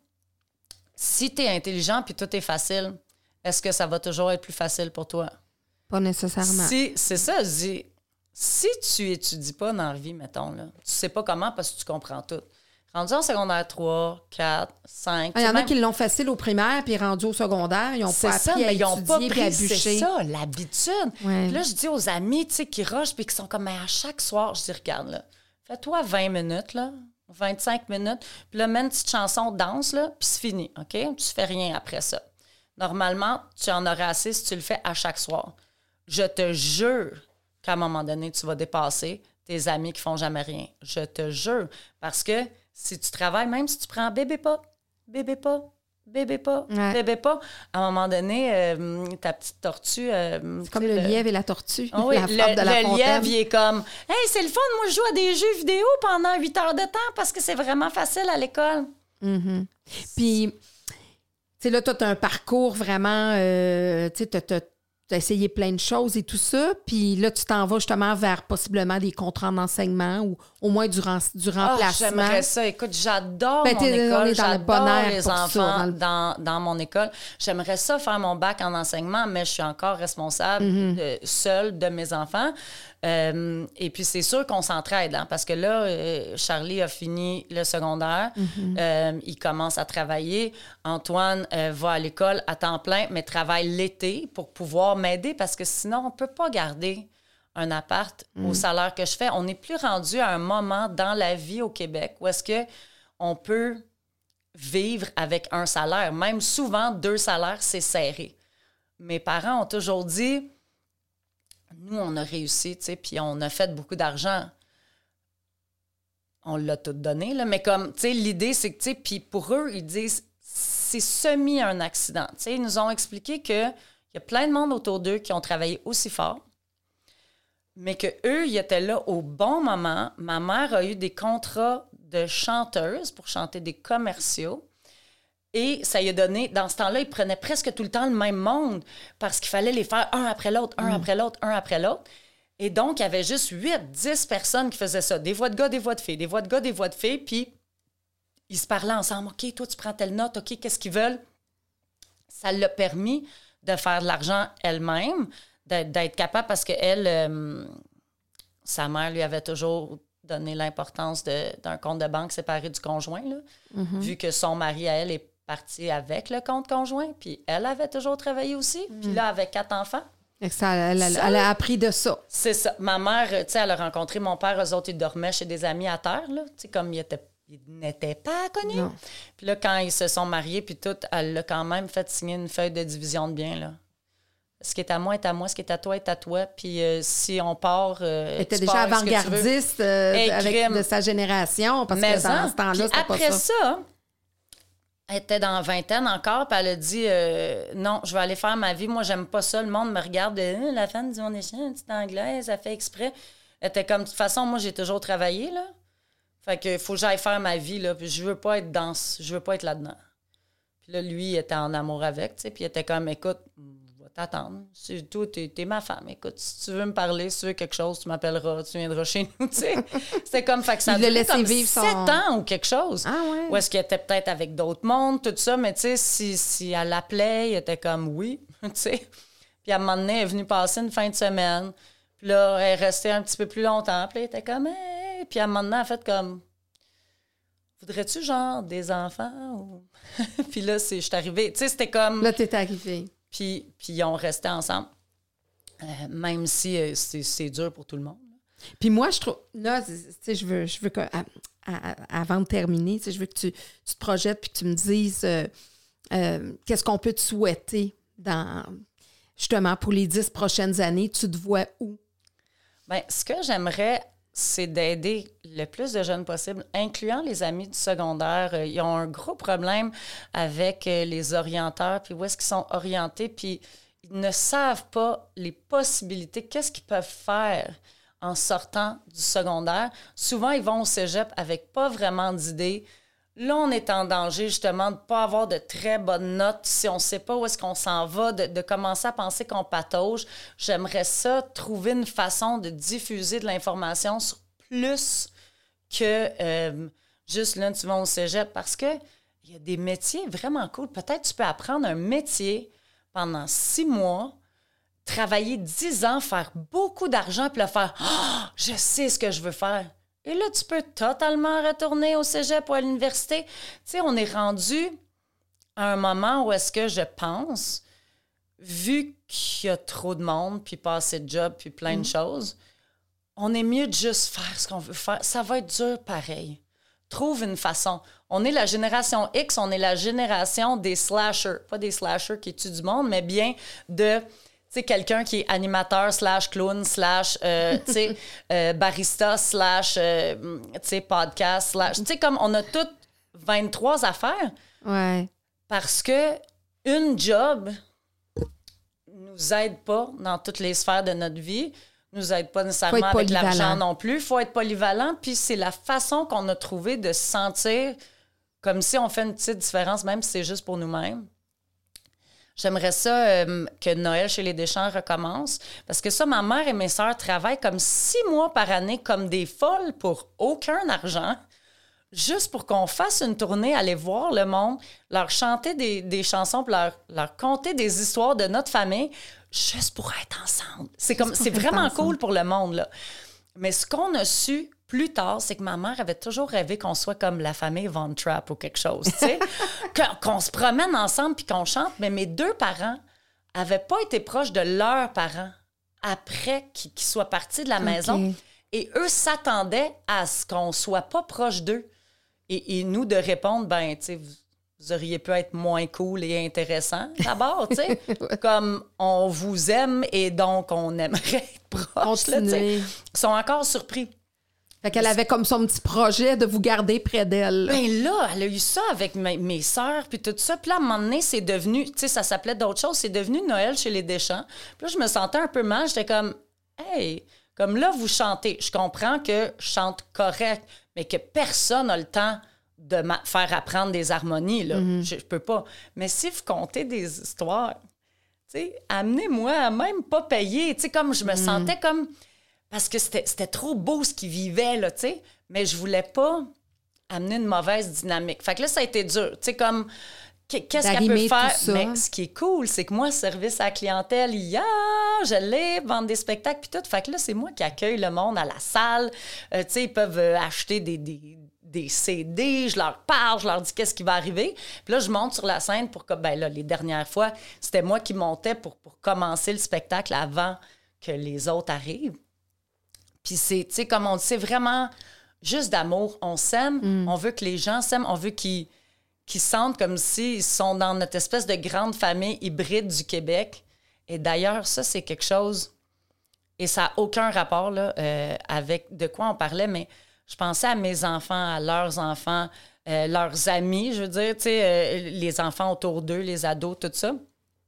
Je veux juste dire que là, quand je parle de la grande famille du Québec, là, les gens qui sont venus d'ailleurs, première génération, deuxième génération, vous êtes aussi Québécois que nous. Je sais que des fois, c'est dur parce que là, on associe Québécois avec on est blanc, privilégié, puis on est étrangement raciste, tu sais, où on paraît raciste dans certaines situations. Et même moi, j'ai de la misère à presque admettre que je suis québécoise parce que ce que je vois, surtout sur les réseaux sociaux et tout, ça ne me représente pas. Mais ce que j'aimerais aussi, justement, là, puis ça, c'est un gros, gros rêve, c'est que justement, tous les gens des communautés prennent leur place au Québec. Tu as autant de place que moi. Tu amènes quelque chose de super.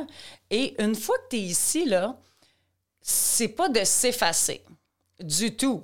Même, c'est de garder nos couleurs. Mais tu viens nous enrichir tous et en même temps, tu prends un petit peu des couleurs du Québec et je suis sûre que ces amis-là, beaucoup d'amis autour de moi, s'ils regardaient la culture québécoise des années 60, 70, toute la musique, les arts, qu'est-ce que mon père a fait, ils se retrouveraient dans leur bataille d'aujourd'hui et peut-être se sentiraient encore plus québécois. Alors ça, c'est un rêve de fou, mais un espèce de festival tu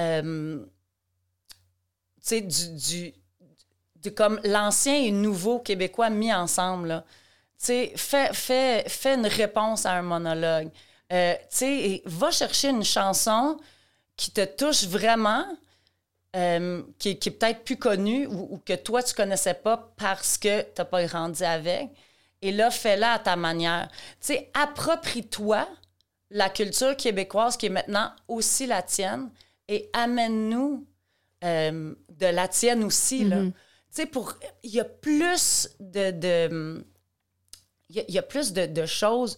On est plus pareil qu'on pense. Ça serait quelque chose d'important pour toi. Ça serait comme le rêve de fou, là. J'ai tellement d'idées. Moi, j'ai juste du monde hyper créatif, des jeunes. Tu sais, beaucoup, nous, on habite dans une communauté où est-ce que mes jeunes sont latinos. Ils ont plein d'amis de différentes places en Afrique, du Maghreb. Tu sais, ils parlent le nouveau joual au Québec, hein, parce qu'il y a des niveaux de langue. Et ça a toujours été comme ça. Hein? En famille, entre amis, on peut parler plus joual. Après ça, tu sais, ils vont parler à mon fils d'une façon. Ils vont utiliser maintenant le nouveau joual de Montréal A, du créole haïtien, tu sais, des mots qui passent par la France et le Maghreb. Après ça, tu sais, tout ça devient une nouvelle façon. Eux autres, ils se parlent comme ça. Après ça, ils me parlent « Bonjour, madame », tu sais, tout gentil comme s'ils parlaient à leur prof, tout ça. Bien, au travail, on parle d'une autre façon. Puis, dans l'art, on parle d'une autre façon.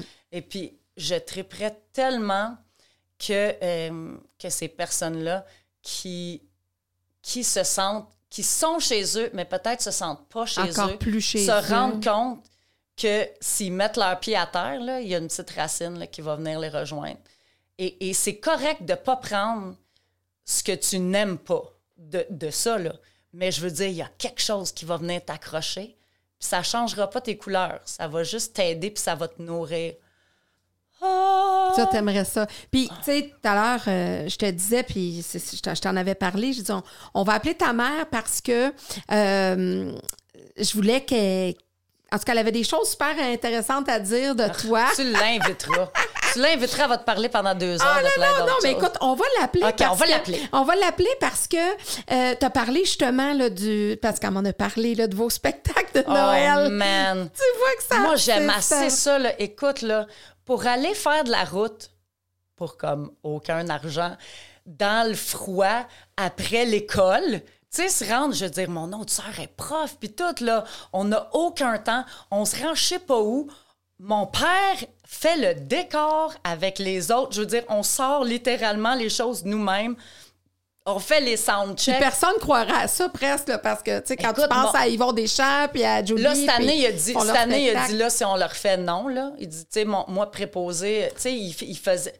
Écoute, sortir le gros arbre, puis tout, à un moment donné, tu fais « J'ai-tu le droit comme de prendre une retraite, moi, là? » Pourquoi je suis sur la scène en train de faire « Est-ce que le bas de Noël, il est bien? » Hey, man, laisse-moi m'asseoir quelque part, tu sais. Puis regarder le spectacle ou participer, mais pas... Ouais. En tout cas, tu sais, pas participer, mais comme il participe parce qu'il est dans notre famille, puis là, il veut être là, fait qu'il est en arrière-scène avec nous. C'est un gars de scène aussi. Oui, mais tu sais, comme lui, il veut pas en faire de la scène, là, tu sais. Il a dit non, là. En tout cas, je l'appelle parce que là, on a un couvre-feu en plus. Fait qu'écoute, je l'appelle. C'est supposé de rentrer, là. Ça. On fait notre... Oh, on entend, ça sonne. On dirait que je fais l'insolence d'une téléphone. C'est comme, bonjour, est-ce que vous voulez changer de forfait de cellulaire? Oui, allô? Allô, Judy? Hello, mommy!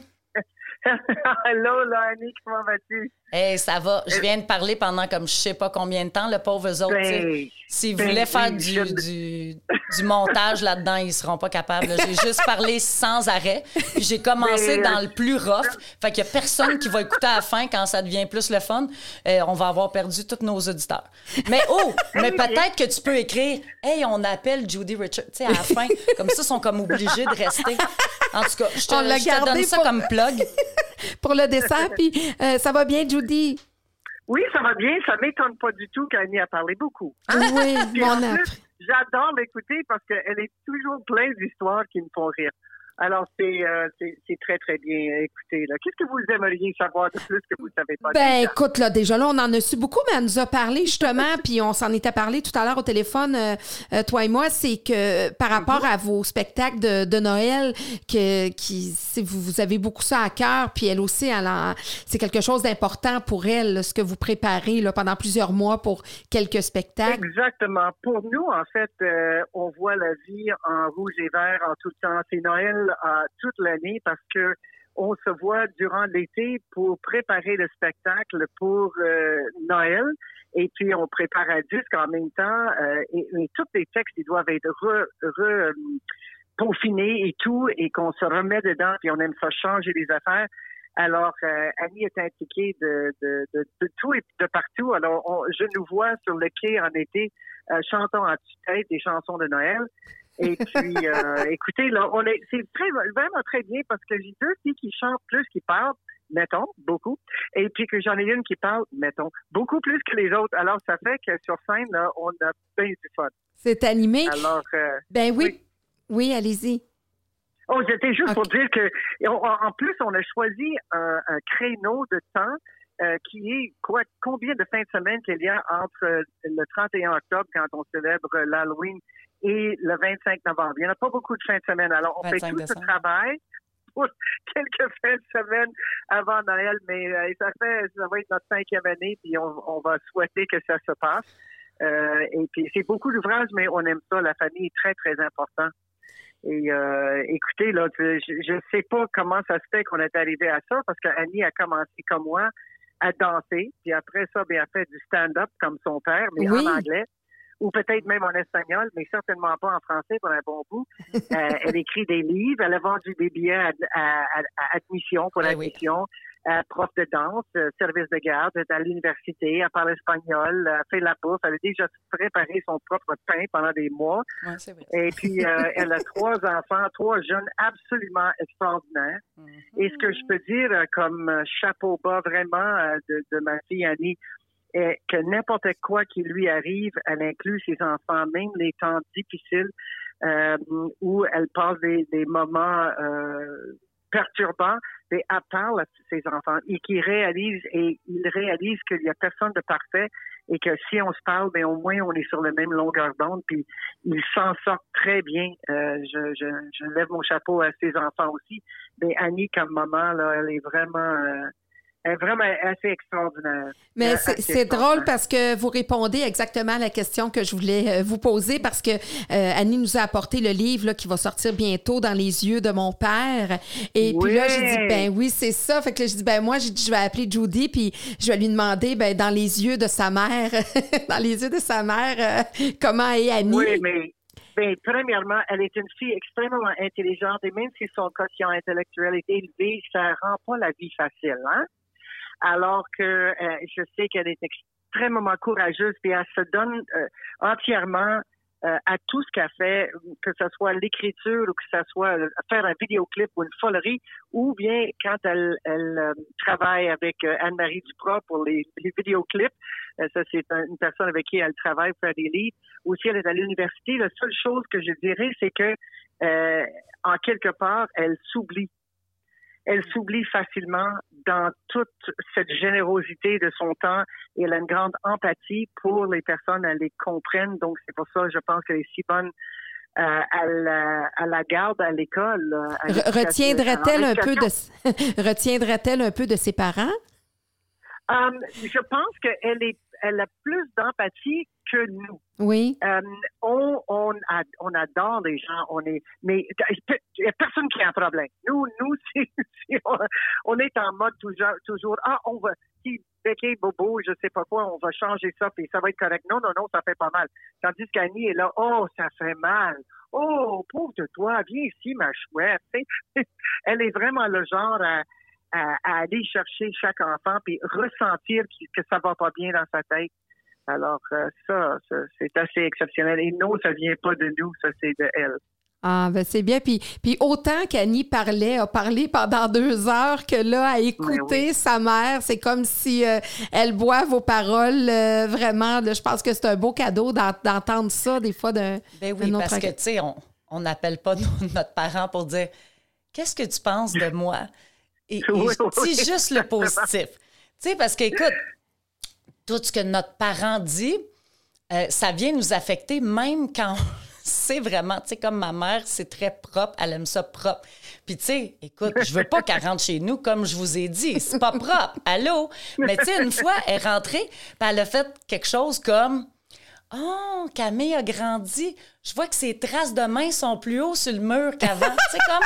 Puis là, ça fait longtemps, là, parce que là, 12 ans, là, tu sais, mais comme, tu fais comme... « Ah, il y a encore beaucoup de chemin à faire! OK! » Mais c'est ça, l'affaire, c'est que je pense pas que les enfants réalisent que quand on était plus jeunes, on était moins en ordre. Mm-hmm. C'est en vieillissant qu'on a tellement besoin d'avoir de l'espace dans le cœur, dans la tête, dans l'espace dans lequel on vit, que ça nous étouffe. Et on voit nos enfants, nos jeunes, nos grandes filles, là, comme ça, s'étouffer un peu dans trop de stock autour. Et on aimerait tellement les délester de toutes ces trop de livres et trop d'affaires et de trop de mille affaires, parce qu'en fait, ça alourdit toute la vie. L'espace, c'est la vie, oui. Mais il n'y a jamais trop de livres. Oui. Ben oui, mais l'affaire, c'est que c'est pas juste ça, c'est tout. Ça va des beaux livres aussi jusqu'à que c'est trop sale ou qu'on a entassé des affaires en dessous d'une table. Là. Mais c'est un défaut de parents aussi de vouloir aider en tout temps et surtout moi, comme je veux, une baguette magique qui va enlever le mal de tout le monde rapidement. Et c'est pas ça qu'elle avait besoin, sûrement. Alors maintenant, quand je rentre chez elle, je dis « Oh, que c'est beau » ou « Il y a des belles affaires » ou « C'est les décorations ». On focus sur le positif. Parce que c'est pas important. Oui, c'est ça. J'ai vu des belles couleurs à gauche et je fais semblant de rien voir d'autre. « La, la, la, la, la. » Puis sort vite. Oui. Ça, elle fait des muffins au bleuet. Ah, ben, ça sent bon dans la maison. Faudrait que j'arrête, là. Mais c'est ça. En fait, j'ai pas été comme ça toute ma vie. J'étais une personne en fait, qui avait dans sa chambre une place pour chaque chose, mais c'est tout à l'extérieur des tiroirs, à l'extérieur des bibliothèques, c'est tout par terre. Et quand ma mère venait voir ça, elle a dit « Mais c'est dans un désordre total. » Je dis « Non, mes affaires de peinture sont là, l'écriture est là, mes affaires de ballet sont là, ça, mes affaires d'école sont là. » C'est ça, mes piles sont toutes bienvoyantes. Okay. Ouais. Puis quand on est une maman, ben on l'est toute la vie, hein. Donc on veut toujours amener le plus facile à nos enfants. Mais tu sais, juste pour vous dire, je niaise pas là. Tu sais, mes ados des fois, c'est eux qui font. On donne ça un petit coup sur la maison. Tu sais, tu le sais que quand ton ado fait, hi, ok, on y va. Mais tu sais, là on met de la musique. Ok, on y va pour un 20 minutes, gang. On est capable. Wouhou! Tu sais, parce que. Tu sais, écoute, on fait des choix. Hein? Aussi. Oui, de temps en temps. Oui, il faut choisir nos batailles. Oui. Et là, j'ai réalisé ça de Annie, ça m'avait aidé dans ma vie à moi, que tu peux pas tout faire, tu peux pas être parfait, et que elle dit, il n'y en est pas question, que je ne peux pas faire ça, ça ou ça. Premièrement, j'aime pas ça, et deuxièmement, j'ai aucun temps pour faire ça. Choisir, c'est la même chose. C'est ça. Et moi, j'ai appris ça de elle et que j'ai lâché prise de certaines affaires dans ma vie parce que je réalisais que c'était pas important. Où est-ce qu'on se rejoint beaucoup, en fait, et vous allez peut-être rire parce qu'on a des faux ensemble, et c'est qu'en général, on est éparpillé. C'est pas qu'on n'est pas organisé, mais notre tête est éparpillée avec trop d'affaires dedans. Alors, toutes les deux, on aurait besoin d'un secrétaire qui nous dit quoi faire et quand. Oui, ben on aimerait donc ça, hein? 100 000 choses à faire dans une journée, donc celui-là, c'est en premier, ça va te prendre 15 minutes. L'autre, ça va te prendre 3 heures.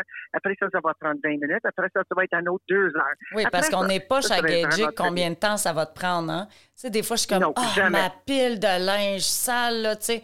Puis là, une fois que c'est propre, ça va me prendre 2 heures. Tu sais, ben non, man, ça va me prendre 15 minutes. Arrête, là, tu vas y penser pendant 2 heures. Surtout que pour des tâches que ça nous tente pas. C'est ça. Mais ce qui est merveilleux quand on n'a aucun temps, c'est qu'on procrastine toujours sur quelque chose. En faisant d'autres choses. Mm-hmm. Fait que là, on peut quand même, on peut dire, tu sais, écoute, j'ai pas fait ça, mais... J'ai fait ça. J'ai fait d'autres choses. Fait que j'étais quand même productif. Tu sais, l'idée, c'est de mettre set the bar very low. Personne n'est mort. Wouh! Tu sais, comme, hein, on a mangé, wouh! Le ketchup a compté comme légume, justement, wouh! Ça va bien. Tu sais, on n'a pas arrêté sur le bord de la rue parce que notre auto fonctionne pareil. Wouh! OK, je vais arrêter de parler. Puis, en terminant, Judy, parce qu'on a un couvre-feu en plus, malheureusement. Oui, je comprends. Ben oui, en terminant, Annie nous a parlé de cette grande complicité, mais aussi de ces enfants, à quel point vous appréciez comme grands-parents. Là, vous êtes toi puis Yvon, vous êtes vraiment les personnes plus importantes. Mes enfants demandent leurs grands-parents pour Noël. Tu sais, quand t'as pas de liste, là, puis c'est comme, ben autant qu'on soit là. Puis là, ben, tu sais, on veut jouer à Bananagrams, puis on veut, tu sais, comme ils ont une liste d'affaires, puis là, je veux entendre Papon parler, puis j'aimerais ça jouer au ping-pong avec, tu sais, comme leur liste. Comment ils l'appellent, leur grand-père, Papon? Papon. Ah. Elle, c'est Baba, parce que sa mère, on l'appelait Baba, et mon fils, Antoine, n'était pas capable de prononcer grand. Fait que ça finit par Baba et Papon. Alors, Baba et Papon, même à 21, 17, 12, même dans leur... Quand ils étaient le plus stinky, le plus, tu sais, mal habillé, tout le kit, là, adorent leurs grands-parents. Adorent, mais comme adorent. Oui, puis c'est ce que je disais, Annie. Oui, allez-y, Judy. J'étais juste pour dire, c'est vraiment le fun pour nous aussi, parce qu'on avait, premièrement, l'impression que nos filles seraient comme nous, des personnes extrêmement indépendantes, qui n'avait pas besoin de personnes jeunes. J'étais super comme ma mère, superwoman, pas besoin de personne. Et que nos enfants étaient pour nous laisser, puis une fois ils nous reviendront jamais. Mm. Pour nous, c'est toujours une surprise quand ils disent non, mais on veut revenir. Alors, on est comme, oh, really? Et c'est merveilleux. Alors, c'est toujours comme une espèce de surprise et un plaisir pour Yvon parce qu'ils racontent des histoires à une nouvelle génération. Oui, alors, mais ça, c'est cool. Oui, ils nous en racontaient pas tant que ça. On les avait pas tout entendus, mais là, mais c'est vrai. Si tu la fermes assez longtemps... Proche de mon père, il commence à conter des histoires. Et là, on est tous assis comme... Oui, puis c'est un bon conteur, hein? C'est un bon conteur, puis c'est intéressant. Oui, vraiment. Mais là, maman, je pense qu'il faut partir, mais je vais... Sais-tu quoi? Il y a eu la victoire des masques à l'école, hein? J'en ai eu une aujourd'hui qui m'a dit, « Madame Annie, tu devrais garder ton masque tout le temps. T'es beaucoup plus belle avec ton masque. » Fait que ça, c'était le fun. Tu sais, sont rendus plus habitués à voir les masques que pas les voir. Fait que on va regarder ça du bon côté. Mm-hmm. J'ai aussi apparemment un nez de sorcière, dit une de mes autres petites, qui est tellement sweet et gentille, mais pour vrai, dans le noir, un peu de côté, j'y ai fait peur. Écoute, mon nez, il a fait peur. Ça nous garde très humbles, la spontanéité travailler avec des enfants. Hein? Ça nous garde humbles, très, très, très humbles. Très humble. Tu sais, comme, t'es vieille, mais tu vas pas mourir comme tout de suite. Hein, Madame Annie? Puis je suis comme, non, c'est écrit dans l'agenda. Personne n'a le droit de mourir à l'école. Tu sais, mais comme... mais moi, en tout cas, je dois vous dire... Oui, ben non, c'est ça exactement. Puis moi, écoutez, je l'ai dit à Annie, vraiment, puis justement, elle racontait ça, que là, vous aviez votre projet là, de faire ça là, ensemble, oui. Parce que vous, justement, vous craigniez que eux se détachent de vous en vieillissant, tout oui. ça. Moi, je dis à Annie oui. qu'écoutez, on vous voit à l'écran, puis l'amour que vous avez dans votre famille, les uns pour les autres, là, ça transperce l'écran, puis vraiment, moi, je trouve ça bien. Je trouve ça vraiment bien, puis on le sent, cet amour-là, quand Annie parle de vous, parle de sa famille, malgré les justement tout son parcours, puis les moments plus difficiles qu'elle a eus. Oui. Donc, mais c'était vraiment un plaisir de vous parler, puis d'avoir dans vos yeux à vous... vraiment. Oui, ma grande fille, je suis tellement fière d'elle. Là, elle a traversé des océans et puis je chapeau bas à elle, vraiment. Merci beaucoup, Claudine, d'avoir pensé à me donner un coup de fil durant cette podcast. Oui, merci ben oui, puis un jour, on vous recevra aussi là, pour parler de votre projet. Là. Oui, au mois de novembre, à peu près mi-novembre, on va y aller avec tellement des belles chansons puis plein d'histoires. C'est mieux d'avoir personne mi-novembre parce que là, elle vient de te le booker solide. Ah oui, c'est là. Sûr, c'était déjà prévu au mois de novembre, puis là, ils vont me faire une petite toune live. Là, j'aimerais bien ça, une petite acapella. Non, mais là, par exemple, tu vas pleurer puis tout, fait que waterproof, mascara... Okay. Tout le kit, là. Parce qu'ils sont drôles, le fun, blabla, ils commencent à chanter, puis t'es comme « Non, je suis correct! » Tu sais, c'est comme, écoute, non, c'est fou, là. C'est une toune de Noël, tu devrais pas brailler, tu brailles pareil. Ouais, ouais. Je te le dis, et mes enfants sont ados, ils l'ont entendu 25 fois, sont au show. Ils les connaissent. Ouais. Tu sais, c'est ça. Fait que là, on a l'air ridicule, mais vous allez voir en novembre, justement. En tout cas, merci infiniment. Fait que c'est tout. Je t'aime, maman. On va se voir bientôt pour la technique Nado. On fait de la technique Nado en gang.